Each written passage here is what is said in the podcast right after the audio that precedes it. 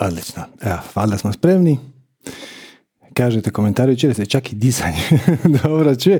Da imam novi mikrofon, malo ga još uvijek e, istražujem, pa sad imam tu malo i viška nepoznatih kabela, pa to je malo, to sam počeo malo ranije i zato možda čujete neke stvari koje ćemo, ako budu smetale po putu, skinit, filtrirat, nešto ćemo napraviti.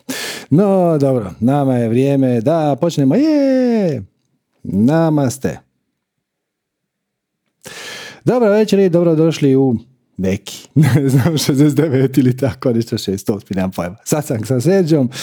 Danas imamo dvije velike, ogromne najave. Prije nego što počnemo, bit ćete vjerojatno zadovoljni, tako da, evo, samo da ja otvorim svoju skriptu i onda možemo početi. Ok. Dvije velike najave, dakle. Prva velika najava kaže ovako, ovaj vikend, znači u subotu i nedjelju 8. i 9. 10. odnosno listopada, odnosno oktobra od 18 sati imamo javnu, svečanu, besplatnu premijeru na YouTube-u masterklasa Put zlatno doba. Znači, prije svega, veliko hvala svima vama koji ste za masterclass već donirali. E, vi, nam, vi nas držite u životu, doslovno. Ali evo sad je vrijeme da to gradivo koje mi cijenimo izuzetno bitno, malo proširimo e, šire. u svakom slučaju, znači, e, masterclass je, prvi dio je u subotu 8.10. u 18 sati, drugi dio je 9.10. u 18 sati, mrvico je ranije, znači nije u 19 nego u 18, zato što to traje. A, znači, prvi dio vam traje 3 sata, čisto da se znate ravnati, a drugi dio vam traje malo više od 2,5 sata.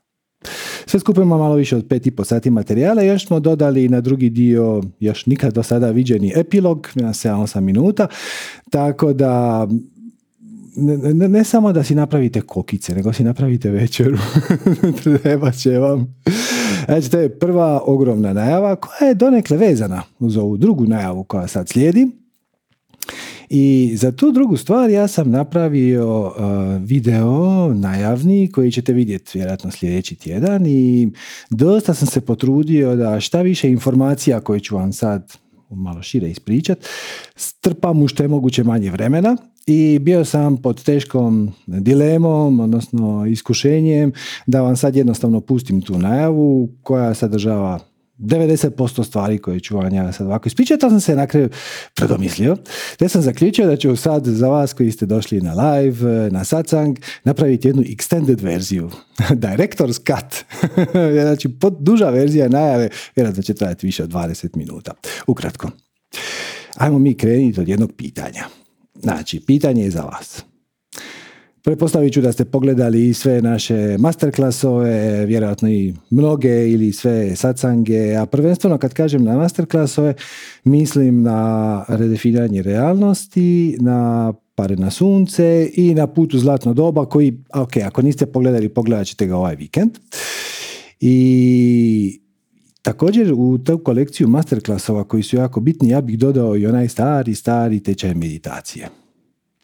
Tako da, evo, ta četiri masterklasa pretpostavljam da ste pogledali sa pažnjom, sa zanimanjem. E sad moje pitanje za vas je, jeste li tu teoriju prenijeli u život? Je li živite to šta tamo ste čuli i saznali i šta vam imalo smisla, s čime ste rezonirali? Odnosno, drugi način da se pita ista stvar. Je li vam se život značajno promijenio nabolje? Je li vam se život značajno promijenio nabolje? Ili još uvijek, čak onako i u najboljim danima, ima u dnu želuca ona neka nejasna, tiha struja, neke tjeskobe, nervoze, stresa, brige, nelagode ili možda čak besmisla i beznađa. Svejedno je. Znači, to su samo dvije stvari istog noćića.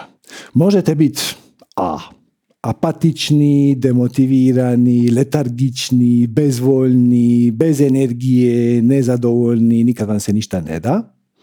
Amo to, to nazvat depresivna verzija. A možete biti raspršeni, defokusirani, puno stresa, puno misli, ideja koje dolaze i odlaze, kovitlaju se, stalno gasite neke požare, život vam stalno bježi, e, praktički život živi vas umjesto da vi živite život Pogotovo ovih zadnjih par godina. Zadnje dvije, tri godine su vrlo ovako nejasne i hektične i raspršene i defokusirane. Ove dvije stvari, ovu B varijantu možemo nazvati hiperaktivnom. To su vam samo dvije strane istog novčića. Znači, samo niste u balansu. Ako ste apatični ili ako ste onako hiperaktivni i tresete se i samo samo trčite okolo i kako to Amerikanci lijepo kažu, busy being busy, odnosno prezaposleni ste bivanjem zaposlenim. Stalno nešto stalno nešto kasnite, stalno nešto uh, lovite neke zaostatke i život vam prolazi mimo vas. E sad, najbolje od svega, šta vi koji ste ovdje, znate da rješenje za tu situaciju postoji. I rješenje naravno slijedi svoju strast, bez ikakvih očekivanja, najbolje šta možeš, ali izgleda da mnogim ljudima ni to ne pomaže, jer ili ne znaju koja je njihova strast, pa samim time se ukopaju u mjestu, ili možda slute koja bi ta strast mogla biti, ali onda nikako da se s njom počnete baviti, jer ponavljate se kako je to zbog nekih vanjskih, navodnih objektivnih okolnosti. Joj, nemate vremena, pa nemate novca, pa nemate podrške, pa nemate energije, imate previše posla, dolazi neka nova svjetska kriza, inflacija, rat, šta god već ili bilo šta drugo. I tako živi većina ljudi. Znači većina ljudi je ili u ovoj tužan sam, ništa mi se ne da situaciji, ili joj, tako bi rado počeo slijediti svu strast, ali kad? Ha, imam posao, imam djecu, imam obitelj, imam 300 stvari obaveza, treba otići ovo, nisam ovo stigao i tako dalje i tako dalje. Znači, tako živi većina ljudi. Ali vi niste većina. vi znate da postoji drugi put. Vi znate formulu za manifestiranje i što je još puno važnije, znate kako radi, znate da radi, e, odnosno barem znate da bi radila kad bi je upregnuli i ima vam smisla. Inače, mislim, ne biste bili tu. E sad moje pitanje je, zašto je ne slijedite? Ozbiljno pitanje, za, zašto ne slijedite, zašto ne radite ono što te najviše veseli? Neki ljudi čekaju neki ludi sinkronicitet ono, znak s neba, onda se mi obično našalimo ako vam treba znak, evo vam ga. ok, znači neki ljudi čekaju neki ljudi sinkronicitet. Neki ljudi čekaju savršenu priliku. Čekam sinkronicitet da mi neko nešto ponudi. Glas neba, struju inspiracije, kreativnosti, otkrovenje, poklon nebeski i tako dalje. Sve je to super. Ali gledajte u krivom smjeru Mislim, odgovori su unutra. Nisu odgovori vani. Uvijek. Pa tako, na primjer, ako ne znate koja je vaša strast, kako je to moguće? Jeste se ikad to zapitali? Kako je moguće da kad te neko pita šta ti voliš raditi ili barem e, koji je tvoj omiljeni kreativni izričaj? Da ti ne znaš šta bi odgovorio. To je otprilike jednako kao da ne znaš koja ti je najdraža boja da ne znaš koje ti je najdraža hrana. Samo je nelogično, čudno je. E, a zašto se to dogodi? Zato što ne čujete svoj unutrašnji glas.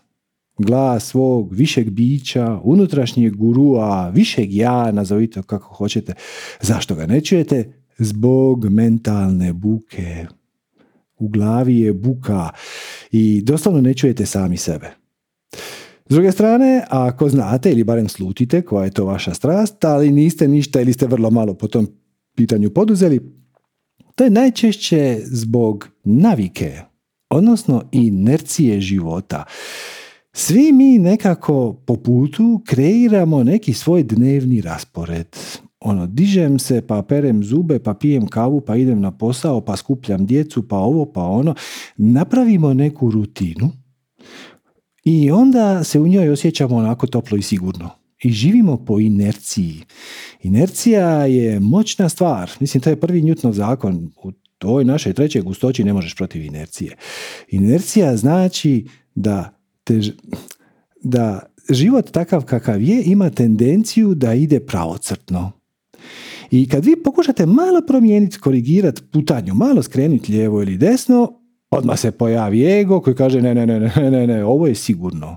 Ovo smo isprobali, ovo znamo, ovo je sigurno i onda izvuče van neka čudna ograničavajuća uvjerenja, neke loše definicije, pa se onda pojavi neka tjeskoba, pa neki strah, to ne sve skupa nama ne izgleda ugodno i onda jednostavno odustanemo. Odnosno, još bolje, to je stari egov trik, sutra ću. za mjesec dana ću i za nove godine. I tako dalje. U svakom slučaju, koja god je vaša situacija, ili ne čujete sami sebe zbog mentalne buke ili imate toliku mentalnu buku da vas ona samo kotrlja dalje po životu, ono živite ko hrčak, vrtit, vrt, ulazite u nekakav kotač i vrtite nogicama ko, ko manijak, a ništa se ne miče, jel'te?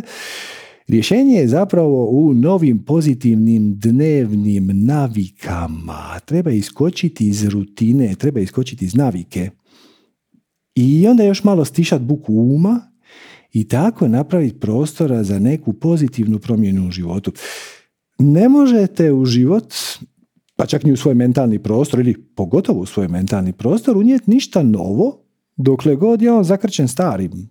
Mislim, to vam je ko špajza ili podrum ili tavan ili šta već imate gdje odlažete svoje smeće. Je, to je super u početku, ali u jednom trenutku kad vi napunite taj tavan, to, kad to smeće eskalira, više nemate gdje ostaviti ništa novo unutra. I to nas dovodi do izazova. Kako napraviti prostora za nešto novo i drugačije? Drago mi je da ste pitali. E, zato smo dizajnirali, mm, se sad, meditacijsko-transformacijski intenziv više ja. Ja čak imam i sliku. Je, meditacijsko-transformacijski intenziv više ja. No pa teško ga izgovoriti. Meditacijsko-transformacijski intenziv. Tri puta za redom jako brzo. Koncept vam je ovakav. Dva mjeseca, odnosno osam tjedana, ćemo zajedno malo korigirati smjer vašeg života. Unijećemo neke nove pozitivne navike i malo ćemo vas izbaciti iz rutine. E sad, ovdje moram biti savršeno jasan. Naglasak ovog intenziva je na domaćem radu. Na redovnom domaćem radu, na svakodnevnom domaćem radu. Vratit ćemo se na osnove i idemo u dubinu, ne u širinu nećemo davati puno novih filozofija. Mislim, ok, ako neko pita, učemo mi u teoriju i sve je to u redu. Ali nije teorija ili nepoznavanje teorije ono što vas koči. Nego dnevna rutina, taj inercija. I mi ćemo to malo razbucati. I radit ćemo prakse, različite meditativne prakse. Tako da ako se odlučite pridružiti nam se na ovom intenzivu, očekujemo da ste spremni i sposobni izdvojiti od 45 do 60 minuta. Ciljat ćemo na 45, možda se ponekad rastegne na 60 dnevno za prakse. Za različite meditativne vježbe. Malo ćemo se vratiti u centar. Malo ćemo se podsjetiti zašto smo uopće tu, zašto smo živi. Što je naravno samo drugi način da se kaže da ćemo ići u smjeru da živite svoju svrhu i svoj smisao, odnosno svoju darmu. Te prakse, opet kad sam već krenuo sa upozoravanjima, neće uvijek biti ugodne. Šta će ih napraviti neugodnima? Ego. Ego ne voli ništa novo, ego ne voli ništa, pogotovo ne voli prakse koje će mu raditi o glavi, koje će ići za time da vas stavi u kontakt sa vašim istinskim bićem, da se prestanete identificirati sa tim šumom u glavi, sa tim emocijama koje stalno dolaze, odlaze, isplivavaju i tako dalje. I te prakse će vas staviti u kontakt sa vašim vlastitim limitirajućim definicijama i uvjerenjima. I te vaše definicije uvjerenja, koje su vaše, čine zapravo da prakse izgledaju neugodne i teške, jer nisu. Mislim, samo i naši otpori čine takvima. Inercija života je ogromna i svaka promjena, pogotovo u ovom smjeru, će naići na otpor, ali to je super vijest, jer ćete konačno osvijetliti svoja vlastita limitirajuća uvjerenja i definicije koje onda naravno možete, možete promijeniti. Ne. Ako vam treba primjer šta znači e, praksa koja nije teška i nije neugodna, ali će se činiti, to vam je meditacija. Ovo se zove meditacijsko-transformacijski seminar. Znači prvo meditiramo, onda se transformiramo. Tako da bit će dosta meditacija koje ćete, koje ćete raditi sami. Ne obećavam vođene meditacije, da pa će Ja ću vam dati nekoliko ideja, da ću, vam neke različite meditacije da ih isprobate, po tjedan dana ćete ih isprobati, znači ćete vidjeti šta s vama sjedi, ali ideja je da meditirate kad god možete, ono, kad čekate tramvaj, eh, kad ste u čekaonici, kad imate 30 sekundi za dobiti crveno na semaforu, odnosno dobiti zeleno na semaforu. Eh, to su trenuci zapravo kad je prava prilika da se samo malo centriraš i to napravi svu razliku ovoga svijeta. Tako da, ako vam ima nekog čudnog smisla, da ćemo mi zapravo šutiti, odnosno meditirati. I tako napraviti prostora unutar sebe, da se neka pozitivna promjena spontano dogodi. iz logične perspektive ovo je potpuno besmisleno. Ali ako ima nekog čudnog smisla, ako neko s vama rezonira, to znači da je vaš proces već počeo. To je onaj proces razdvajanja misli i emocija, odbivanja, a, postupanja iz perspektive promatrača koji je uvijek spojen. Hoćete reći sa višim ja ili sa unutrašnjim guruom, potpuno je svejedno. Znači, taj proces, zapravo, ako ćemo biti potpuno iskreni, pozitivna promjena se događa sama. Čim je malo ostavite prostora, ona će se dogoditi sama. I taj proces koji, ako je u vama već započeo, samo mu pustite da se razmaše. Samo mu treba dati prostora da raširi krila. Treba ga malo podržati. Na kraju krajeva tako ćete ga i ubrzati. Treba se pospojiti na svoju unutrašnju mudrost koja je već tu. Ništa, ništa ne, neće to izvana doći. I naravno u osam tjedana koliko će trebati ovaj intenziv, ako nisam napomenuo ja ga vodim, ne jamčimo nikako prosvjetljenje, ne jamčimo nikako čudesne rješenje svih vaših problema. Ali, ideja nije zapravo da vam mi tu damo rješenje, niti je ideja da vi dolazite po savjet svaku malo. Ideja je da pokrenemo te pozitivne promjene, da stvorite nove navike, da stvorite novu rutinu koja će uključivati i malo meditacije i disanja i još neke stvari koje ćemo raditi. I ako nastavite raditi te prakse i prakticirati tehnike i nakon što intenziv završi, vaš život će se sigurno transformirati. I tako ćete postati više od samog sebe, odnosno više ja. Pri čemu ne mislim više ja, nego više vi. više od samoga sebe. Znači, ovo vam je koncept. Vidimo se na Zoomu jednom tjedno. Sastanak počinjemo sa meditacijom, ja vam podijelim neke zadatke. Nakon toga imamo klasičan satsang koji je odvojen u dva dijela, odnosno prvo ću zamoliti vas da se javite na satsang, da dignete ruku vi koji imate pitanje vezano za prakse. Ili ste imali neko čudno iskustvo, ili ste zapeli negdje, ili imate neki čudni izazov, Nesta, znači prvo ćemo rješavati prakse. Kad riješimo sva pitanja iz praksi, ako nam ostane vremena, mi radimo klasičan satsang, zatvoren naravno, možete pitati šta god hoćete. Nakon toga eh, ja vam stavljam snimku na raspolaganje unutar 24 sata, vjerojatno će biti puno prije. E, tako ako ste ga propustili, onda možete ga pogledati i vi te prakse radite kod kuće. To će u početku će biti 20 minuta, pa 30, doćemo do negdje do 45, možda se u nekom trenutku proširi do 60 minuta koje ne morate raditi u komadu. neke od tih praksi možete podijeliti, ono, napravit ću meditaciju ujutro, a disanje navečer ili obrnuto i tako dalje. I onda se vidimo za tjedan dana. Od rekvizita treba će vam jastuk za meditaciju i svakako preporučamo da prije nego što dođete, ako s ovim rezonirate, pogledate tečaj meditacije i počnete meditirati, možete odmah, redefiniranje realnosti, pare na sunce i put u zlatno doba, koji se evo um, svečano povodom otvaranja intenziva, više ja možemo reći još jedne škole ako hoćete, uh, premijerno besplatno prikazuje na YouTube ovaj vikend od 18 sati u subotu i nedjelju dva dijela i bit će na YouTube-u 10 dana. Biće na YouTube-u 10 dana, tako da ono, pogledajte ga odmah, downloadajte ga ako vam to tehničko znanje pomaže, odnosno omogućava i tako dalje.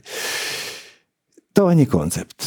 E sad, ako vam ovo ima smisla, ako se želite malo posvetiti samom sebi, ako se želite vratiti u centar, ako želite otkriti svoju strast, uspostaviti kontakt sa svojim višim ja, sa svojim unutrašnjim guruom.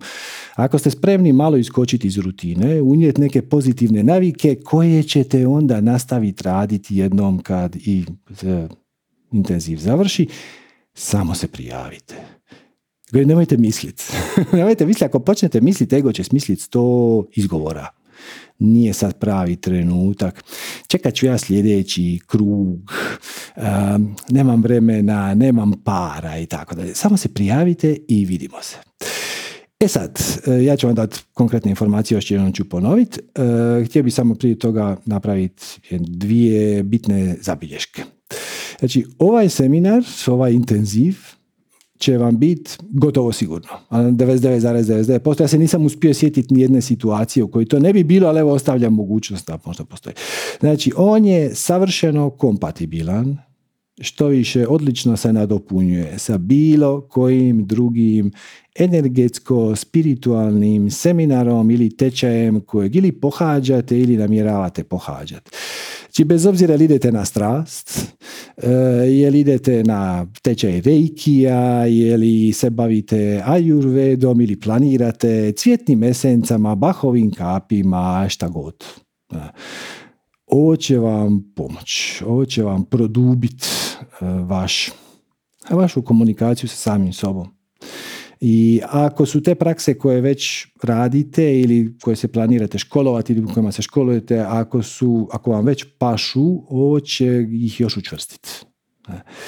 To je jedna bitna stvar. Znači ne morate se bojati, ono jo, ja sam već na nekom seminaru, pa hoće li to jedno drugo kosit? Neće. Ali gledajte, ako niste sigurni, pitajte svog voditelja, mentora, učitelja, recite mu da biste vi išli na dvomjesečni meditacijski intenziv i vidite šta će reći. Ako, ako kaže da to nikako nije kompatibilno, ja bi se malo zabrinuo, ali dobro, onda vi javite, baš me zanima šta to ne bi bilo kompatibilno sa meditacijom. Ok, to je prva bitna stvar. Druga bitna stvar, kičma ovog seminara, barem naša komunikacijska kičma po kojoj ćemo mi vama slat uh, poruke i linkove za sastanke i upute i savjete i dokumentaciju koja vam treba, dodatnu literaturu i tako dalje, će nam biti Viber.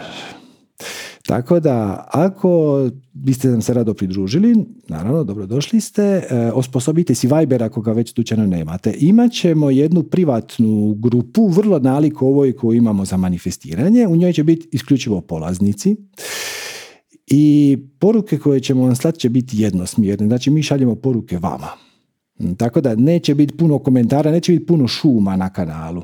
Mm, htjeli bismo, odnosno htio bih, imati mogućnost da vas u nekom trenutku mogu cimnut. Da vam mogu reći ono, e sad, zastani i napravi to, to, to, to, to, o čemu smo pričali prošli četvrtak, četvrtak će se događati. To smo u prošlom serijalu, znači na prošlim intenzivima koje smo držali, neki od vas znaju, Super ja se zvao, sam to držao pred 4-5 godina, možda i malo više, koristili smo SMS i to je bilo killer, bilo je super. Viber je još malo naprednija verzija. E, lakše je poslati poruku, e, odmah se pojavi na mobitelu, e, čak je donekle interaktivan u smislu da će vam možda poslati neko glasanje i tako nešto, ali ne morate se bojati da će vam mobitel stalno cvrkutat, zato što to je za jednosmjernu komunikaciju. Mi šaljemo vama i to je to.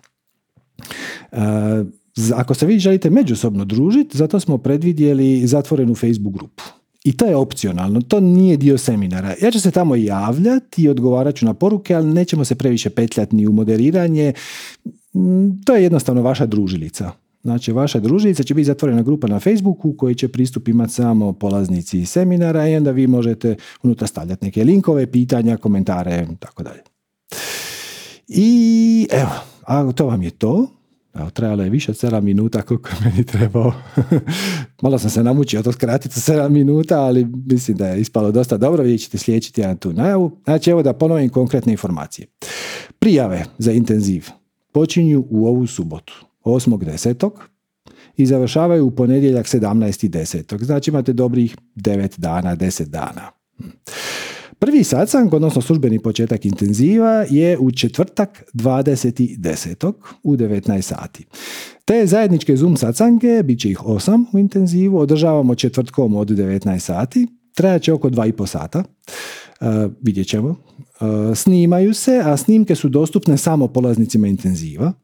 Unutar 24 sata, ja ću se potruditi da to bude i brže. U svakom slučaju nije tragedija da neki propustite i naknadno pogledate, ali jako je dobro biti na sastanzima uživo jer na sva vaša pitanja, izazove i dvojbe odgovaramo isključivo na sastanzima. Znači, intenziv nije nikakav individualni rad, e, ja vam neću odgovarati na pitanja mailom, osim ako nešto vrlo kratko i jednostavno, ni Facebookom, ni Whatsappom, ni Viberom, ni na bilo koji drugi način. Postoji dobar razlog zašto se takve stvari uvijek komentiraju u grupi. I vidjet ćete i sami kad to krene, imate podršku od grupe, čak i kad vidjet ćete. Ukratko, intenziv se sastoji od osam sacanaga, nazovimo to tako, u osam uzastopnih četvrtaka, pa će kraj vjerojatno biti u četvrtak 8.12. To vam je osmi četvrtak brojeći od 20.10. Ali pošto u proces ulazimo kao i uvijek bez očekivanja i za najviše dobro, moguće da će se to malo promijeniti. Možda ćemo napraviti jedan tjedan pauzu ako procijenimo da smo prebrzo uveli neke prakse pa da vam treba malo više vremena da ih integrirate. S druge strane, ako bude jako puno pitanja na koje ne budemo stigli odgovoriti e, na sacangu četvrtkom, možda napravimo neki ekstra sacang vidjet ćemo. Malo ćemo to, posluhu ćemo to e, voditi, tako se uvijek, tako uvijek bude najbolje. E, dobit ćete pristup privatnom zatvorenom Viber kanalu i ovdje moram napomenuti, znači ovaj Viber kanal je ključan dio intenziva. Znači tu ćete dobivati linkove na snimke, dodatne materijale, upute za prakse, razne podsjetnike onako u stvarnom vremenu, zadatke iznerađenja i tako dalje. Tako da instalirajte si Viber, provjerite li vam radi, a kad se prijavite za intenziv, onda ćete u jednoj od povratnih poruka dobiti link da se možete priključiti. Također imat ćemo privatnu zatvorenu grupu na Facebooku, ovo je opcionalno, ako hoćete, hoćete, ako ne, to je skroz u redu. Treba će vam jastuk za meditaciju, ako ga nemate, naručite ga odmah. E, pažljivo pogledajte naše masterklasove, tečaj meditacije ili definiranje realnosti pare na sunce i putu zlatno doba. Kažem pažljivo jer primijetio sam da puno ljudi e, ove naše satsange i masterklasove sluša otprilike ko što sluša radio. A, tamo nešto svira, pa joj, pa tu i tamo bude nešto dobro, pa neka fina rečenica, aha, vidi ovo pitanje je zanimljivo, ću poslušati, da li više manje onako, na pola uha. Aj probajte ne. Probajte ih poslušat e, kao da idete na ispit. Kao da će vas to neko ispitivati. Ono, voditi bilješke i onda ponavljati. E, barem da znate, ali ono u pola noći da znate formulu za manifestiranje i da znate onaj dijagram strukture osobnosti. Ali ono da o njemu nemamo šta pričati. Jer ovi sacanzi koje ćemo raditi na intenzivu, malo će biti oštriji. Odnosno, ja ću vas držati po malo višim standardima. Mm, neću vam toliko objašnjavati fundamente. To ću očekivati da znate. A ako ne znate baš neko, nešto što je jako fundamentalno, onda ću vas reću vam gdje se to nalazi i onda se vidimo sljedeći četvrtak. Bićemo efikasniji. Ne znam koliko će nas biti, ali već ako nas bude 50, to će biti, bit će, treba će malo efikasnosti u tome.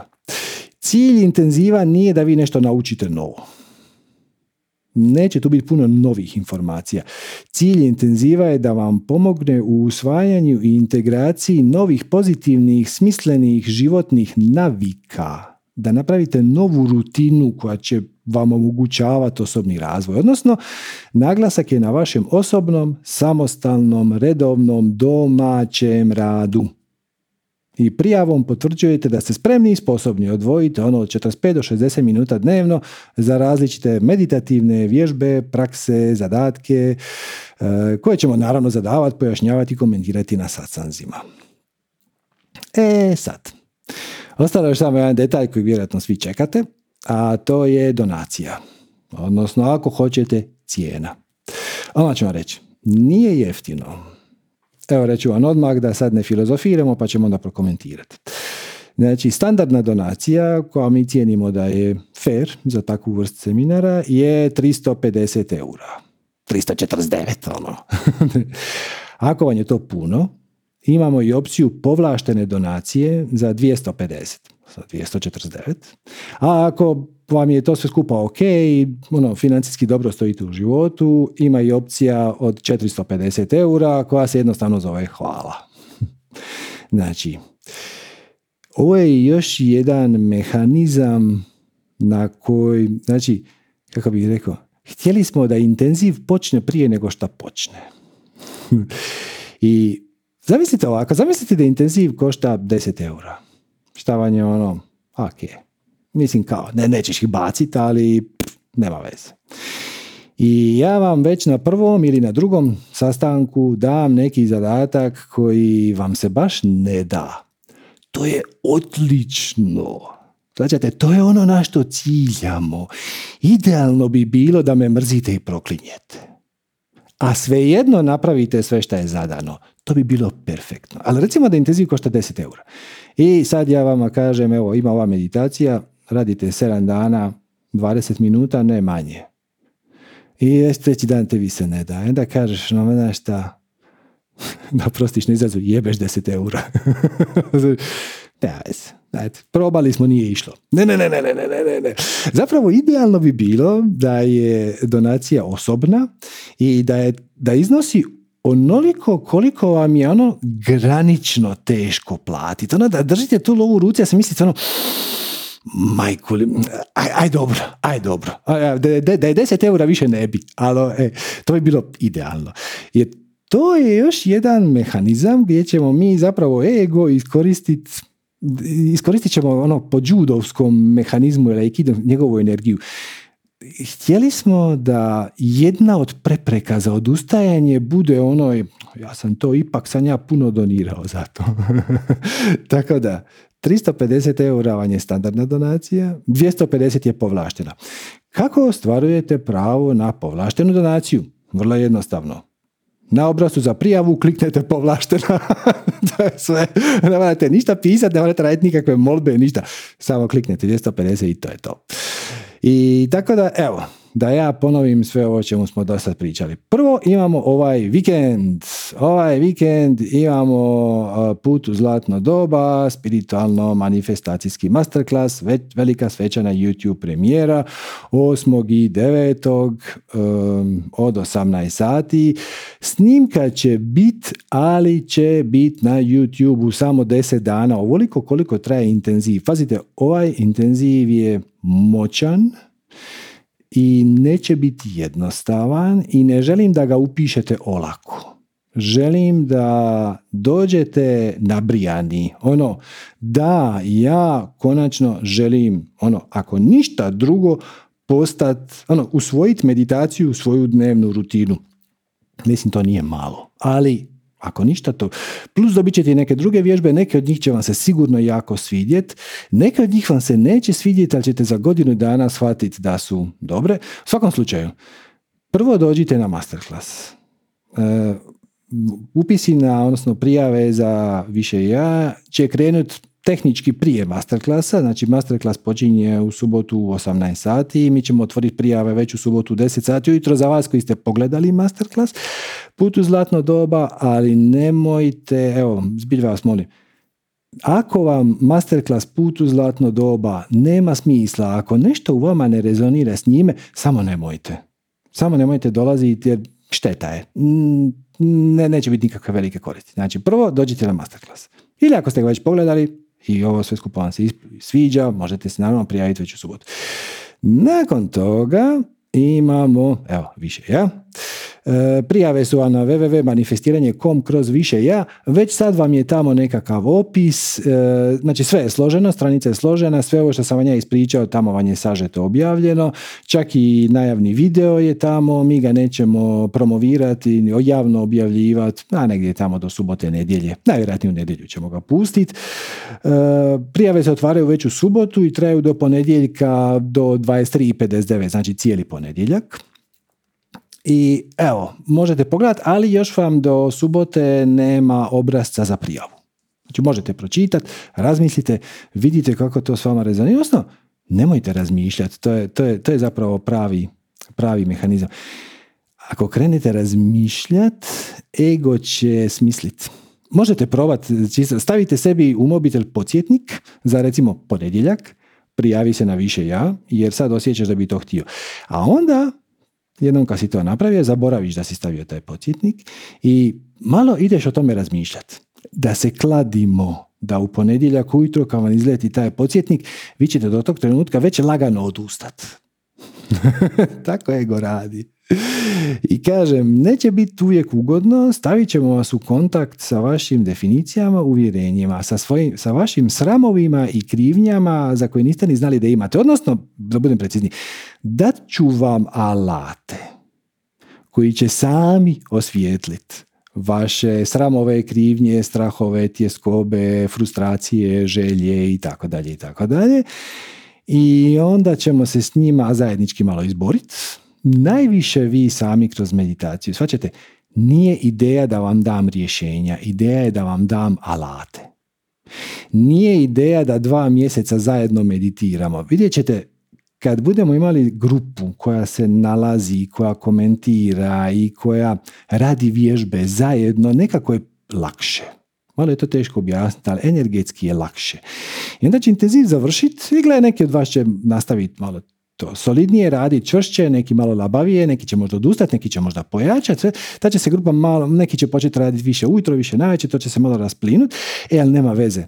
Vi ćete već imati moment Hm? Ideja je da savladamo statičko trenje. Imate u fizici e, statičko i dinamičko trenje. To ste vjerojatno primijetili. Idete gurat auto. Pomaknuti ga s mjesta, napraviti prvih 20 cm je puno teže nego održavati brzinu jednom kad on krene. Samo probajte, izbacite ga iz brzine, stavite ga u ler, spustite ručnu kočicu negdje na ravnom, da nigdje nema nikog, da ne bilo po mogućnosti da neko sjedi unutra i drži volan i gurnite auto. Taj prvih tri metra je osjetno teže nego kad auto već vozi 4-5 km na sat i onda ga vi samo... E, to je ideja. Da savladamo tih prvih par metara zajedno. I da se podržavamo i da se hrabrimo i da vas ja podsjećam. I da, kako jednom kad bi istekli ta dva mjeseca, jelite, biste vi nastavili sami. I ćemo vidjeti. Vjerojatno ćemo imati e, povremeno neke zatvorene sacange kao sacang plus koji će biti samo za ljude koji su završili intenziv. Vidjet ćemo, sasvim je moguće, ali gle, ajmo to po sluhu ili još bolje po osjećaju. Ajmo vidjeti kamo nas to vodi, e, koliko ćete vi oštro u to zagrist, e, toliko ću vam ja oštro davat zadatke. Većina tih zadataka zvuči banalno, zvuči jako jednostavno dok ih ne probate. E, kad ih probate, onda shvatite da to nije tako, da, da, da tu ima posla i da se ima na čemu tu radi. Tako da, evo, ja već 15 godina skupljam od rasa različitih izvora, različite vježbice, meditativne ako hoćete i jedva čekam da vam ih da podijelim s vama, ali ne mogu ih dijeliti na javnim sacanzima kad zato ne treba biti spreman. E, treba će mi vjerojatno za neke od njih dva, tri tjedna, odnosno dva, tri sacanga, da uopće upali vam se lampica šta je zapravo cilj, šta se mislilo s time. Ono, promatraj ljude bez prosuđivanja. To zvuči banalno, ali treba ti, kad ti shvatiš koliko ti ljude prosuđuješ, to te šokira. I takvih, tih i takvih vježbi će biti sijaset. Tako da, evo, e, hvala vam što ste mi dali vrijeme da vam predstavim e, naš e, manifestacijsko-transformacijski intenziv više ja. Vidite, pogledajte ovu stranicu, ja ću vam vratiti još jednom, znači pogledajte www.manifestiranje.com kroz više ja, vidite, pogledajte ovaj najavni video, ima 7-8 minuta, nije strašan, e, i evo, dajte do subote da se slegne, pogledajte obavezno masterclass put u zlatno doba. Tamo je zapravo teorija koju mi nećemo obrađivati puno na intenzivu i ja ću očekivati da ste vi to već pogledali i da ste barem u najboljoj mjeri najveći dio toga, ako već ne shvatili, onda čuli. ćemo mi u, dubinu vrlo rado, u dubinu vrlo rado, ali u širinu je zapravo ne, zato što treba ostati fokusiran, to je tajna. Nije tajna isprobat deset tisuća tehnika jednom. Poanta je isprobat 20 tehnika, naći dvije koje ti ono sjede, što bi rekao moj prijatelj, ko budali šamar, ko kec na desetku ili kako se to zove, i onda ih radit svaki dan ali svaki dan jer inercija života je ogromna i ako tri dana, dva, tri dana preskočite te svoje prakse, gotovo vratite se u one tračnice u koje ste bili prije šest mjeseci, koje su kombinacija vaših nerazjašnjenih želja, tuđih očekivanja, nekih nejasnih konstrukcija mentalnih koje ste izgradili u srednjoj školi i tako dalje. Sve ćemo mi to osvjetljavati, razjašnjavati, ali kažem, naglasak je na domaćem radu i naglasak je da vam da malate, da vi možete sami. Ovo više ja, ne znači više ja, nego više vi, odnosno više ti, svaki od vas pojedinačno. Tako da, evo, pozvani ste, bit će mi drago, prijave će trajati deset dana, tako da pretpostavljam da ćemo imati jedan satsang ovdje e, i u međuvremenu onaj sljedeći tjedan, neki utorak ili četvrtak, tako nešto, tako da ako vam se pojavi neko pitanje, ali u svakom slučaju, ako imate pitanja, pišite na podrška et manifestiranje.com, podrška et manifestiranje.com. E, tipično, to je naš mail adresa, samo za tehničke si upite tipa nisam dobio video, ne mogu ga otvoriti ili tako nešto. E, sad ćemo malo ovih deset dana koliko traje, traje proces prijava, e, ja ću raditi i support u smislu da ću odgovarat malo detaljnije na pitanja. Inače, tipično ako ste pitali nešto na neki, poslali neki osoba, osobno pitanje na taj mail, vjerojatno ste dobili neku šprancu. Ono, ovaj put ću se malo potruditi, tako da evo, ako imate pitanje, ono, moja situacija je specifična, da li za mene ima smisla, javite se, pa ćemo se nekako s time izboriti. E, samo 18.10. izlazimo iz te zone upisa, imamo dva dana, tri da se malo odmorimo, priberemo, centriramo i onda se vidimo u četvrtak 20.10. u 19 sati na prvom od osam satsanaga gdje ću vam ja malo razbucat život. Kako je Oša rekao, pravi guru, pa učenici ga moraju umrziti. Koji, pa šta mislite, zašto ja hodam po ovom kampusu sa tri zaštitara? To znači ja sam dobar. okay, nećemo ići tako daleko, ali ovaj, baš egu neće ovo baš jako sjest. E, ništa to neće biti teško, da morate imati snažne mišiće, u tom smislu teško, ali bit će dana kad ćete, me, kad ćete se probuditi ujutro i poslati me k vragu. Ako se to desi, to znači da sam ja svoj posao obavio. I sad sam vam dao alate da se izborite sa svojim vlastitim primjedbama na samog sebe. Jer ono što nama radi patnju nisu situacije, nego naša reakcija na njih. A sve to već znate. Eto, toliko od mene.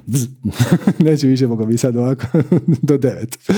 Ali siguran sam da vi imate dobrih pitanja, pa evo počnemo sa Vesnom. Zdravo, Vesna. Zdravo. Zdravo, kako si? Čujemo?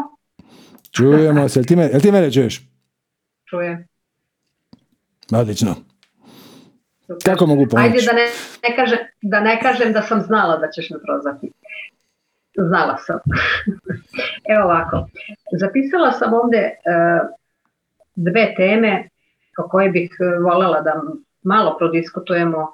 Mislim, moglo bi to i naširoko i nadogačko, ali bar neke smernice e, kuda bih trebalo da, da krenem.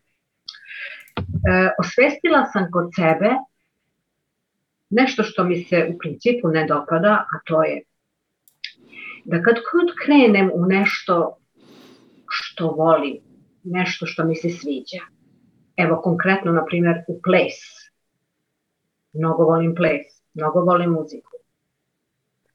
Kad krenem u to, vrlo brzo počnem da, da nalazim neke mane. Te ovo nije mhm. dobro, te ovo nije dobro, te mi se ovo ne sviđa. Prosto kao da sabotiram samu sebe u svemu to. Kao da ne dopuštam se... Kao da ne dopuštam se... Da, kao da ne dopuštam sebi da uživam. Da jednostavno samo uživam. Ne mogu da dokučim Zbog čega? Zašto ja to sebi radim? Zbog čega? Okay. Evo, imam ja pitanje za tebe. Da li ti vjeruješ da zaslužuješ uživat? Svesno bih rekla da. Možda postoji nešto u meni što kaže ne. Ali ja okay. treba Dobro. možda da kopam malo. Šta bi bilo najgore što se može dogoditi ako si ugodiš na taj način da napraviš nešto što te veseli? Nisam svesna. Onda jednostavno napraviš. Znači, razumijem šta kažeš, nisi svjesna, ali obrati pažnju sljedeći put. Znači, ti ćeš krenut plesat, recimo. I onda se pojavi neki prigovor. E, koji prigovor točno? Šta kaže taj glasić u glavi? Ti kažeš da počneš tražiti, da počneš pronalaziti mane. Kakve su to točno mane? Pa mane su konkretne. Mane su konkretne. Da, da. Naravno, naravno, naravno, na primjer. Na daj, daj mi jednu. Na primjer, pa ovaj partner mi nije, kako bih rekla, nije mi inspirativan, nije, nije na višem nivou na koji bih ja vole, na kom bih ja voljela da on jeste, da bih ja mogla da napredujem. Kao da je to mnogo važno. Ajde, igramo. igramo. To je, da, da, da, to se zove prosuđivanje. E, e, da, prosuđivanje. Mislim da mi je i ovo drugo pitanje o koje sam htjela da, da porazgovaramo isto to. Da, da, da. Zbog čega? Zašto? Zašto samo ne dozvolim sebi Čekaj, da samo čas, je, li, je li pitanje zašto se prosuđivanje pojavljuje ili je pitanje zašto ti prosuđivanje radi patnju? Mm, pa jednostavno mi da, radi mi patnju, ali zašto prosuđujem? Zašto samo ne dozvolim sebi da uživam? Ali to je jako jednostavno. Pa. Znači, samo, samo prestaneš prosuđivati. Znači, to je upravo jedna od tema koju ćemo raditi na intenzivu. Ja sam sad malo prije, znači ja imam tu popis od jedno dvadesetak uh, vježbica koje ću vam davat. Neke ću vam dati, neke neću, da ćemo malo po sluhu. E, ali sad kad sam htio ilustrirati i koja je moćna, a čisto da, da steknete dojam, rekao sam promatrati ljude bez prosuđivanja. To je moćna tehnika. Zato što prvi tren kad kažeš ono, promatrati ljude bez prosuđivanja, kažeš, ali ja ne prosuđujem ljude. I onda dođeš na ples. I onda on nije na tvom nivou. A ona tamo ima previsoke štikle. Šta ona misli o sebi? A i voditeljica bi mogla malo promijeniti muziku. Stalno plešemo na isto. E, to su mentalni prigovori. Kožiš, tebi patnju ne radi ples. Ni taj partner, ni ta voditeljica, ni ta muzika, nego tvoj stav prema tome. Kako to riješiš? Tako što to prihvatiš. I onda kažeš, ovaj partner nije na mom nivou. Odlično. Kako uzbudljivo, kako zanimljivo. Moj favorit je odlično. Zašto? Nemam pojma zašto. Ali sinhronicitetno sam ga dobila. Možda, možda je to zato što meni svemir poručuje da se ja moram vratiti na osnove. Možda ja nisam savradala osnovni korak, kad mislila sam da jesam. Mislim, ja plešem taj ples već 15 godina, ali sad mi svemir mi servira početnika. Kako uzbudljivo. Ili jednostavno odlično. Savršeno. I onda prihvatiš tu situaciju i dopustiš sama sebi da na neko kraće vrijeme tom čovjeku, tom partneru budeš mentor. I na kraju ćete možda postati najbolji prijatelji. Šta nema nikakve veze s time koliko on dobro pleše i koliko on ima iskustva. Znači, ne proizvodi tu, taj otpor koji se pojavi u tebi, to je interni otpor, on, on nema veze sa okolnostima izvana. Hm? Nego ja ne bi da je tako. Ja bi da je svijet malo drugačiji. Vidiš kako je to e, e, Buda e, zvao prijanjanje i odbijanje. Ja bi, ja bi da je voditeljica bolja, glazba drugačija, partner kvalitetniji, ja ne bi... E, da, da, to je, ali to je to. To radiš, odnosno to nadvladaš tako što svaki dan radiš vježbu radikalnog prihvaćanja. Vježba radikalnog prihvaćanja se u narodu zove meditacija. To nije ništa drugo nego vježba radikalnog prihvaćanja. Postoji neki mit da ti sjedneš u meditaciju i onda nakon par minuta uđeš u jedno super divno, ugodno stanje, misli se malo razmaknu i onda ti e, se spojiš sa jednotom, imaš razna mistična iskustva i onda ti se, toliko ti bude dobro da ti se ne da vratiti natrag u stvarni svijet. Zapravo je upravo suprotno. ono što se stvarno dogodi, ti sjedneš i misli dolaze ko budala. Napadaju te. I onda prvo su besmislene. Ono šta ćeš kuhat za ručak i šta si zaboravila i šta si zakasnila. Onda te počnu e, vrijeđat. Šta ti tu bez veze sjediš, glupa si, nesposobna, ko da ćeš se ti prosvijetliti, ti si za to prestara, premlada, previsoka, preniska i tako dalje i tako dalje. Nisam se ja džaba rodila na Balkanu, da sam ja htjela meditirati, rodila bi se u Indiji ili u Japanu i takve stvari. E, i ta vježba meditacije služi radikalnom prihvaćanju. Znači, vidiš tu misao, prihvatiš je, zahvališ je se i otpustiš je. I čim se malo misli e, stalože, spuste, susjed počne bušit. I onda ti kažeš, pa di baš sad kad ja meditiram, pa šta on ne zna da je nedjelja pa ljudi spavaju, pa on je idiot. još jedna prilika za vježbu radikalnog prihvaćanja. Tu, za ovo što ti opisuješ nema prečice. Prečica je ujedno i put, je ujedno i metoda, je ujedno i tehnika, je ujedno i način života, je ujedno i navika, a to je prihvatiti život takav kakav jest. Ne boriti se protiv okolnosti, nego surađivati s njima. Ne boriti se protiv života, nego surađivati s njime. Znači, to je samo navika to nije ništa drugo nego navika, da kad vidiš nešto što ti se ne svidi, što se tvom umu ne svidi, da počnete prigovarati. I to riješiš tako što počneš usvajati druge pozitivne navike. Nema druge. Pa sad da, da kažem da meditiram i onda mi se samo desi da shvatim da su prošla tri dana, a da ja nisam, pogledaj me, stigla da, da, da, da, da, zato služi intenziv. E, zato što ću vam ja tu i tamo poslati poruku jesi li odradio današnju meditaciju. Onda ćeš doći na satsang i onda ćeš shvatiti e, da prošli tjedan si meditirao samo tri put. A svi ostali su 5 do 7 ili barem tako tvrde. Znači, onda malo te to potakne. E, ali to je tipičan, tipičan mehanizam ega. Gle, imaš jednu od najpoznatijih zen knjiga, napisao je profesor Suzuki, veliki japanski zenolog ili kako ćemo nazvati, stručnjaka za zen. Zove se zen meso, zen kosti. On kaže da se praksa zena sastoji od mesa i od kostiju.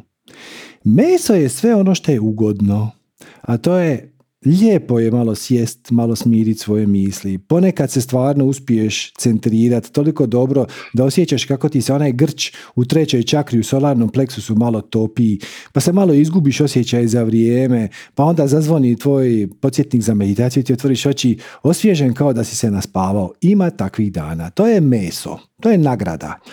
A postoje i kosti. A kosti su čine kostur koji tu praksu drži na okupu i kosti su tvrde. Kosti znači ja sam se probudio i ja inače meditiram prije kave i sad bi trebalo ići meditirati, a tako mi se ne da. E, onda se natjeraš. Nema druge. Nema druge jer ako ideš pregovarati sa svojim egom, ego će uvijek pobijediti. S njime nema pregovora on je ko hiperaktivni petogodišnjak koji trči okolo i stalno nešto za novijeta prigovara, a sad bi kolač, a sad bi izašao, a sad bi loptu, a onda tuče loptom po, po podu, a pa diže buku, ajme majko. E, znači, ne možeš, ne možeš, ga ti, ne možeš mu ti reći, e, mali, smiri se. Ako mu kažeš, e, mali, smiri se, bit će još gore. ono što možeš je prihvatit ga kao takvog, volit ga bezuvjetno i ne slušat ga, ne, ne dopustit mu da on bude gospodar tvog života po, poslušaš, ono, čuješ ti njegov savjet koji kaže nemoj prihvatiti novu ponudu za posao, nemoj promijeniti stan i tako dalje, on će se uvijek pobuniti čim, čim se priča o nekom izlazu iz, iz rutine i svakodnevice, ali Ako ti, kažeš, ti to poslušaš, kažeš, ok, hvala na sugestiji, a sad ću ja napraviti po svom. Tako se to radi. Tako da, ne znam šta bi ti drugo rekao, osim da dođeš na intenziv, jer upravo to je poanta. I opet to što kažeš, ja meditiram svaki dan. Puno ljudi sjedi. Ne, sjediti, ne, hm? ne, ako, ako odem da meditiram, onda meditiram. I imala sam fenomenalne uvide u meditaciji da sam se prosto frapirala šta mi se sve mhm. dešavalo u meditaciji. Ali jednostavno mi proleti, proleti mi 24 sata i ja samo shvatim da ja danas nisam meditirao. Sutra ću. Proleti mi 24 sata, sutra ću. I tako prođe tri dana, prođe tri dana. To je, to je samo simptom, mislim svačam što hoćeš reći, ali to ti je, isti ti je to, ista je korijen, ista je podloga kao ovo prigovaranje, odnosno prosuđivanje drugih ljudi. To ono, e, jednostavno fiksiraš si dio dana i ne izlaziš iz kuće dok to ne odradiš. I može se desiti, ima dana kad ćeš ti sjest na svoj jastuk i te sekunde će biti neka svjetska kriza. Zazvonit će ti mobitel i tražit će tvoju hitnu intervenciju. Ok, onda ću iza ručka. I, I digneš se, odradiš šta god treba. Dođe ručak, a ti nisi kući jer si negdje zapeo ok, večeras ću i onda sjedneš, ali sjedneš 15 minuta ili ako baš nikako, nikako, nikako ne ide, onda doslovno, ono, kad upališ televiziju na večer da ono dođeš sebi, kažeš, ok, ali prvo ću 10 minuta mi samo ugasiš televiziju. I ostaneš sjediti u fotelji, ne moraš nikakve sad spektakle raditi. Malo se pokriješ dekicom to i samo ću malo smiriti misli. Samo ću malo svjesno disati. Samo ću malo prati zrak kako mi ulazi izlazi. Možda će trajati pet minuta, možda će trajati 15, svačam. Ali treba, u, treba usvojiti tu naviku. Stvar je u navici. Sve, sve je samo stvar navike. Mi smo krcati loših navika. Znači, prigovaranje, prosuđivanje, to, su, to je samo loša navika. To je nešto što radiš, a da ni ne znaš da radiš. Barem velika većina ljudi nije svjesna da radi, možda ti jesi. O, ali čim ti osvijestiš da to radiš i osvijestiš da ti radi patnju i osvijestiš koliko je to nekonstruktivno i glupo i loše i bacate u lošu vibraciju i ne služiti ni na koji pozitivan način, onda ćeš to prestati raditi jer u tom trenutku to postaje izbor kad osvijestiš svoj mm, podsvjesni ili automatski neki mehanizam, kad ga osvijestiš, onda on više nije navika, onda on postaje izbor. I onda možeš s njime upravljati. Da ne dužimo više, jasno mi je, apsolutno. E, ne znam sad da li pomenem, pomenem ovu drugu temu, a to je da imam predrasude Mhm. Ali odakle predrasude, e, upoznam nekoga, ja sam ga već spakovala u jednu kutiju i on je takav. Razumeš, i ja ga samo tako gledam. Ne dozvoljavam, da. Mhm. ne dozvoljavam jednostavno da upoznam čoveka. Mislim čoveka kao čoveka, ne mislim kao muškarca, ženu. Nego ne, ne dozvoljavam jer je on u određenoj kutiji kod mene. I svi su mi tako, svi su mi tako. zato što nema kose ili zato što ima kožnu jaknu ili zato što ima prljave cipele. Ne, znam, znam, znam. To, to, su samo, to su samo ustajali mentalni obrazci. Znači, e, u indijskoj tradiciji to se zove samskara. Na primjer, e, ovo je baš konkretan primjer iz knjige koju sam, mislim, spominjao, onaj Untethered Living nesputana duša. Tako. E, znači, kaže Frero, ako ti recimo imaš neku djevojku, imaš 25 godina i sad hodaš nekom djevojkom, dečkom, svejedno, i sretni ste zadovoljni, zajedno veza funkcionira i u jednom trenutku ti voziš gradom i onako krajičkom oka vidiš identičan auto kakav vozi tvoj partner, partnerica. Ono, svjetlo plavi golf. nema puno takvih, on, on baš vozi ta. I sad ga ti nekako loviš kredičkom oka i onda se onako malo okreneš i vidiš da se unutra neki dečko i cura ljube. I sad, šta da radiš? To, to, ti, to ti napravi, napravi ti neku ono, paniku, frku, jel to mene moja cura vara? A s druge strane možda nije ona. Mislim, velika šansa, nisi uspio vidjeti registraciju, prošao si prebrzo. I šta sad, dođeš kući, ćeš li je pitat? Nećeš je pitat. Pa ako je pitaš, onda ispadneš još veći papak. Pa onda to prešutiš, ali ostane ti nekakva gorčina. I onda prođe 20 godina, ti možda više tu osobu ne viđaš, već 15 godina, prekinjeli ste odavno, nema veze. I jedan dan vidiš identičan takav svjetlo plavi golf. I vrati se mučnina. Znači, vrlo vjerojatno se ne sjećaš da je nekoć davno tvoja draga, tvoj dragi, imao takav auto, pa si ti onda vidio nekoga se unutra ljubi, pa si ti onda mislio da je to ona, pa te to jako uvrijedilo i pogodilo, s druge strane nisi bio siguran, pa ništa nisi, to si sve zaboravio, ali pojavi se taj okidač iz vanjskog svijeta, svjetlo plavi golf, i tebi si ispliva neka frustracija, neka ljutnja. To je najnormalnija stvar. I ako hraniš taj energetski, ako počneš o tome razmišljati, ako se upleteš, samo pojačavaš i pojačavaš taj mentalni put u tvom mozgu zapravo, koji je povezao svjetlo plavi auto sa nekim neugodnim iskustvom iz prošlosti. I onda kako vrijeme prolazi, kako idemo kroz život, ako ne čistimo te stare obrazce, njih ima sve više i više. I na kraju se uloviš da dobiješ živčani napad kad vidiš ženu kovrđave kose. Kad se to dogodilo? Ko će ga znat? Znaš, u osnovnoj školi si imao neko ko ti se sviđao, a onda te ona malo grubo odbila, pa te malo osramotila ispred svih i imala je kovrđavu kosu i sad kad vidiš kovrđavu kosu, trik je u tome da osvijestiš taj, ono, primijetiš da to radiš i onda jednostavno ugasiš taj mentalni aparat. On će se pojaviti. Znači, ti ćeš vidjeti muškarca u kožnoj jakni, na primjer. Šta tebe nekako, iz bilo kog razloga. Ok, i sad pojavi se taj, kakva seljačina, kakav glupan. E, trik je da to primijetiš. Da primijetiš svoju misao da bi mogao primijetiti svoju misao, ti moraš biti usidren u poziciji promatrača svojih misli. Ima samo jedan način kako se to radi, a to je dnevnom, redovnom, meditativnom vježbom, meditacijom ili... I onda to primijetiš i samo to ugasiš i kažeš sam sebi, vidi mene, ja sam sad donio prosudbu o njegovom životu, a još mu ne znam ni ime. Apsolutno. To znači živjeti svjesno. Živjeti svjesno znači intervenirat kad primijetiš da tvoj mehanizam za samoobranu se uključio, napravio je lažni alarm, lažnu uzbunu.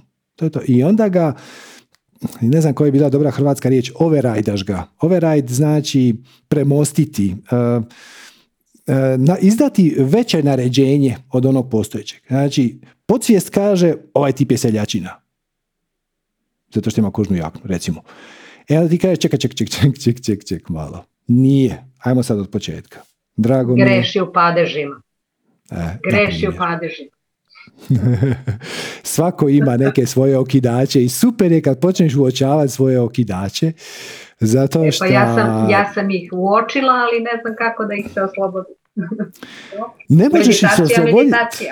Znači, nije toliko poanta ih se oslobodiš. E, poanta je da ne dozvoliš da upravljaju tvojim životom. Znači, on će se, čovjek koji griješi u padežima, će ti ući u život i aktivirat će se taj program da je on glupa seljačina.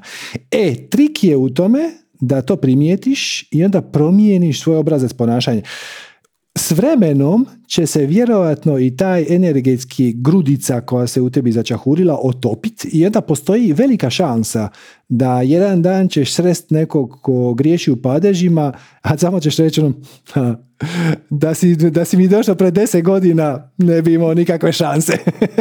e, ali svejedno ćeš se sjetiti i osjetit ćeš ga. Možda će u jednom trenutku se toliko otopi da ga više nećeš ni primijetiti, ali nije, ne, ne ciljaš na to. Ciljaš na to da ga primijetiš i da ne postupiš sukladno emociji, odnosno vibraciji u koju te to ubacilo. Da, da ga ne ubacujemo odmah u kutiju, u, u ovaj fajl. Da, da. da. Ok, hvala ti. Hvala tebi. Do sada, hvala. Namaste. Svako dobro. Ok, ajmo Milena. Aha, Milena iz nekog razloga. Ne znam. halo Milena, jel se čujemo? Mm, ne. Nema veze. Ajmo onda... Evo, Ljiljana. Zdravo, Ljiljana. Ljiljana. Nema Ljiljane. Dobro. Ajmo onda Mina. Zdravo, Mina. Zdravo, da li se čujemo? Čujemo se. E, sad se čak i vidimo. E, I vidimo. Hello, hello. Super. Hvala ti prvo na svemu što radiš. Znači, meni jako znači, svakodnevno slušam i samo kad mislim da nešto znam, ispostavi se da ne znam dovoljno, pa ponovo uvek nešto saznajem. A, puno pitanja bih pitala, nisam se nešto spremala, ali evo, konkretno nešto što me svakodnevno a, muči i stvarno bi mi značilo srđa tvoje mišljenje. Kako da a, saosećanje, to jest, to jest empatiju u sebi kanališemo da nam ne donosi nemir. Mm, Tačnije. sve mi je jasno. od, A, evo, ispričaj mi kako, to, kako je to kod tebe, da? kod mene a, uopšte ne znam kako s empatijom da se izborim, a, ne znam da li koju knjigu da čitam, šta da slušam. Kada vidim od uličnih životinja, na primjer, a, ljudi koji nemaju dom. Ali evo ulične životinje, oko moje zgrade ima dosta njih. Um, toliko mi bude teško, ne mogu svima da pomognem. Onda nemam ni uslova sada da imam zoološki vrt, na primjer. Um, uradim koliko mogu, uvek mislim da nije dovoljno. Pa onda kao gledam, sigurno je to sve sa razlogom tako.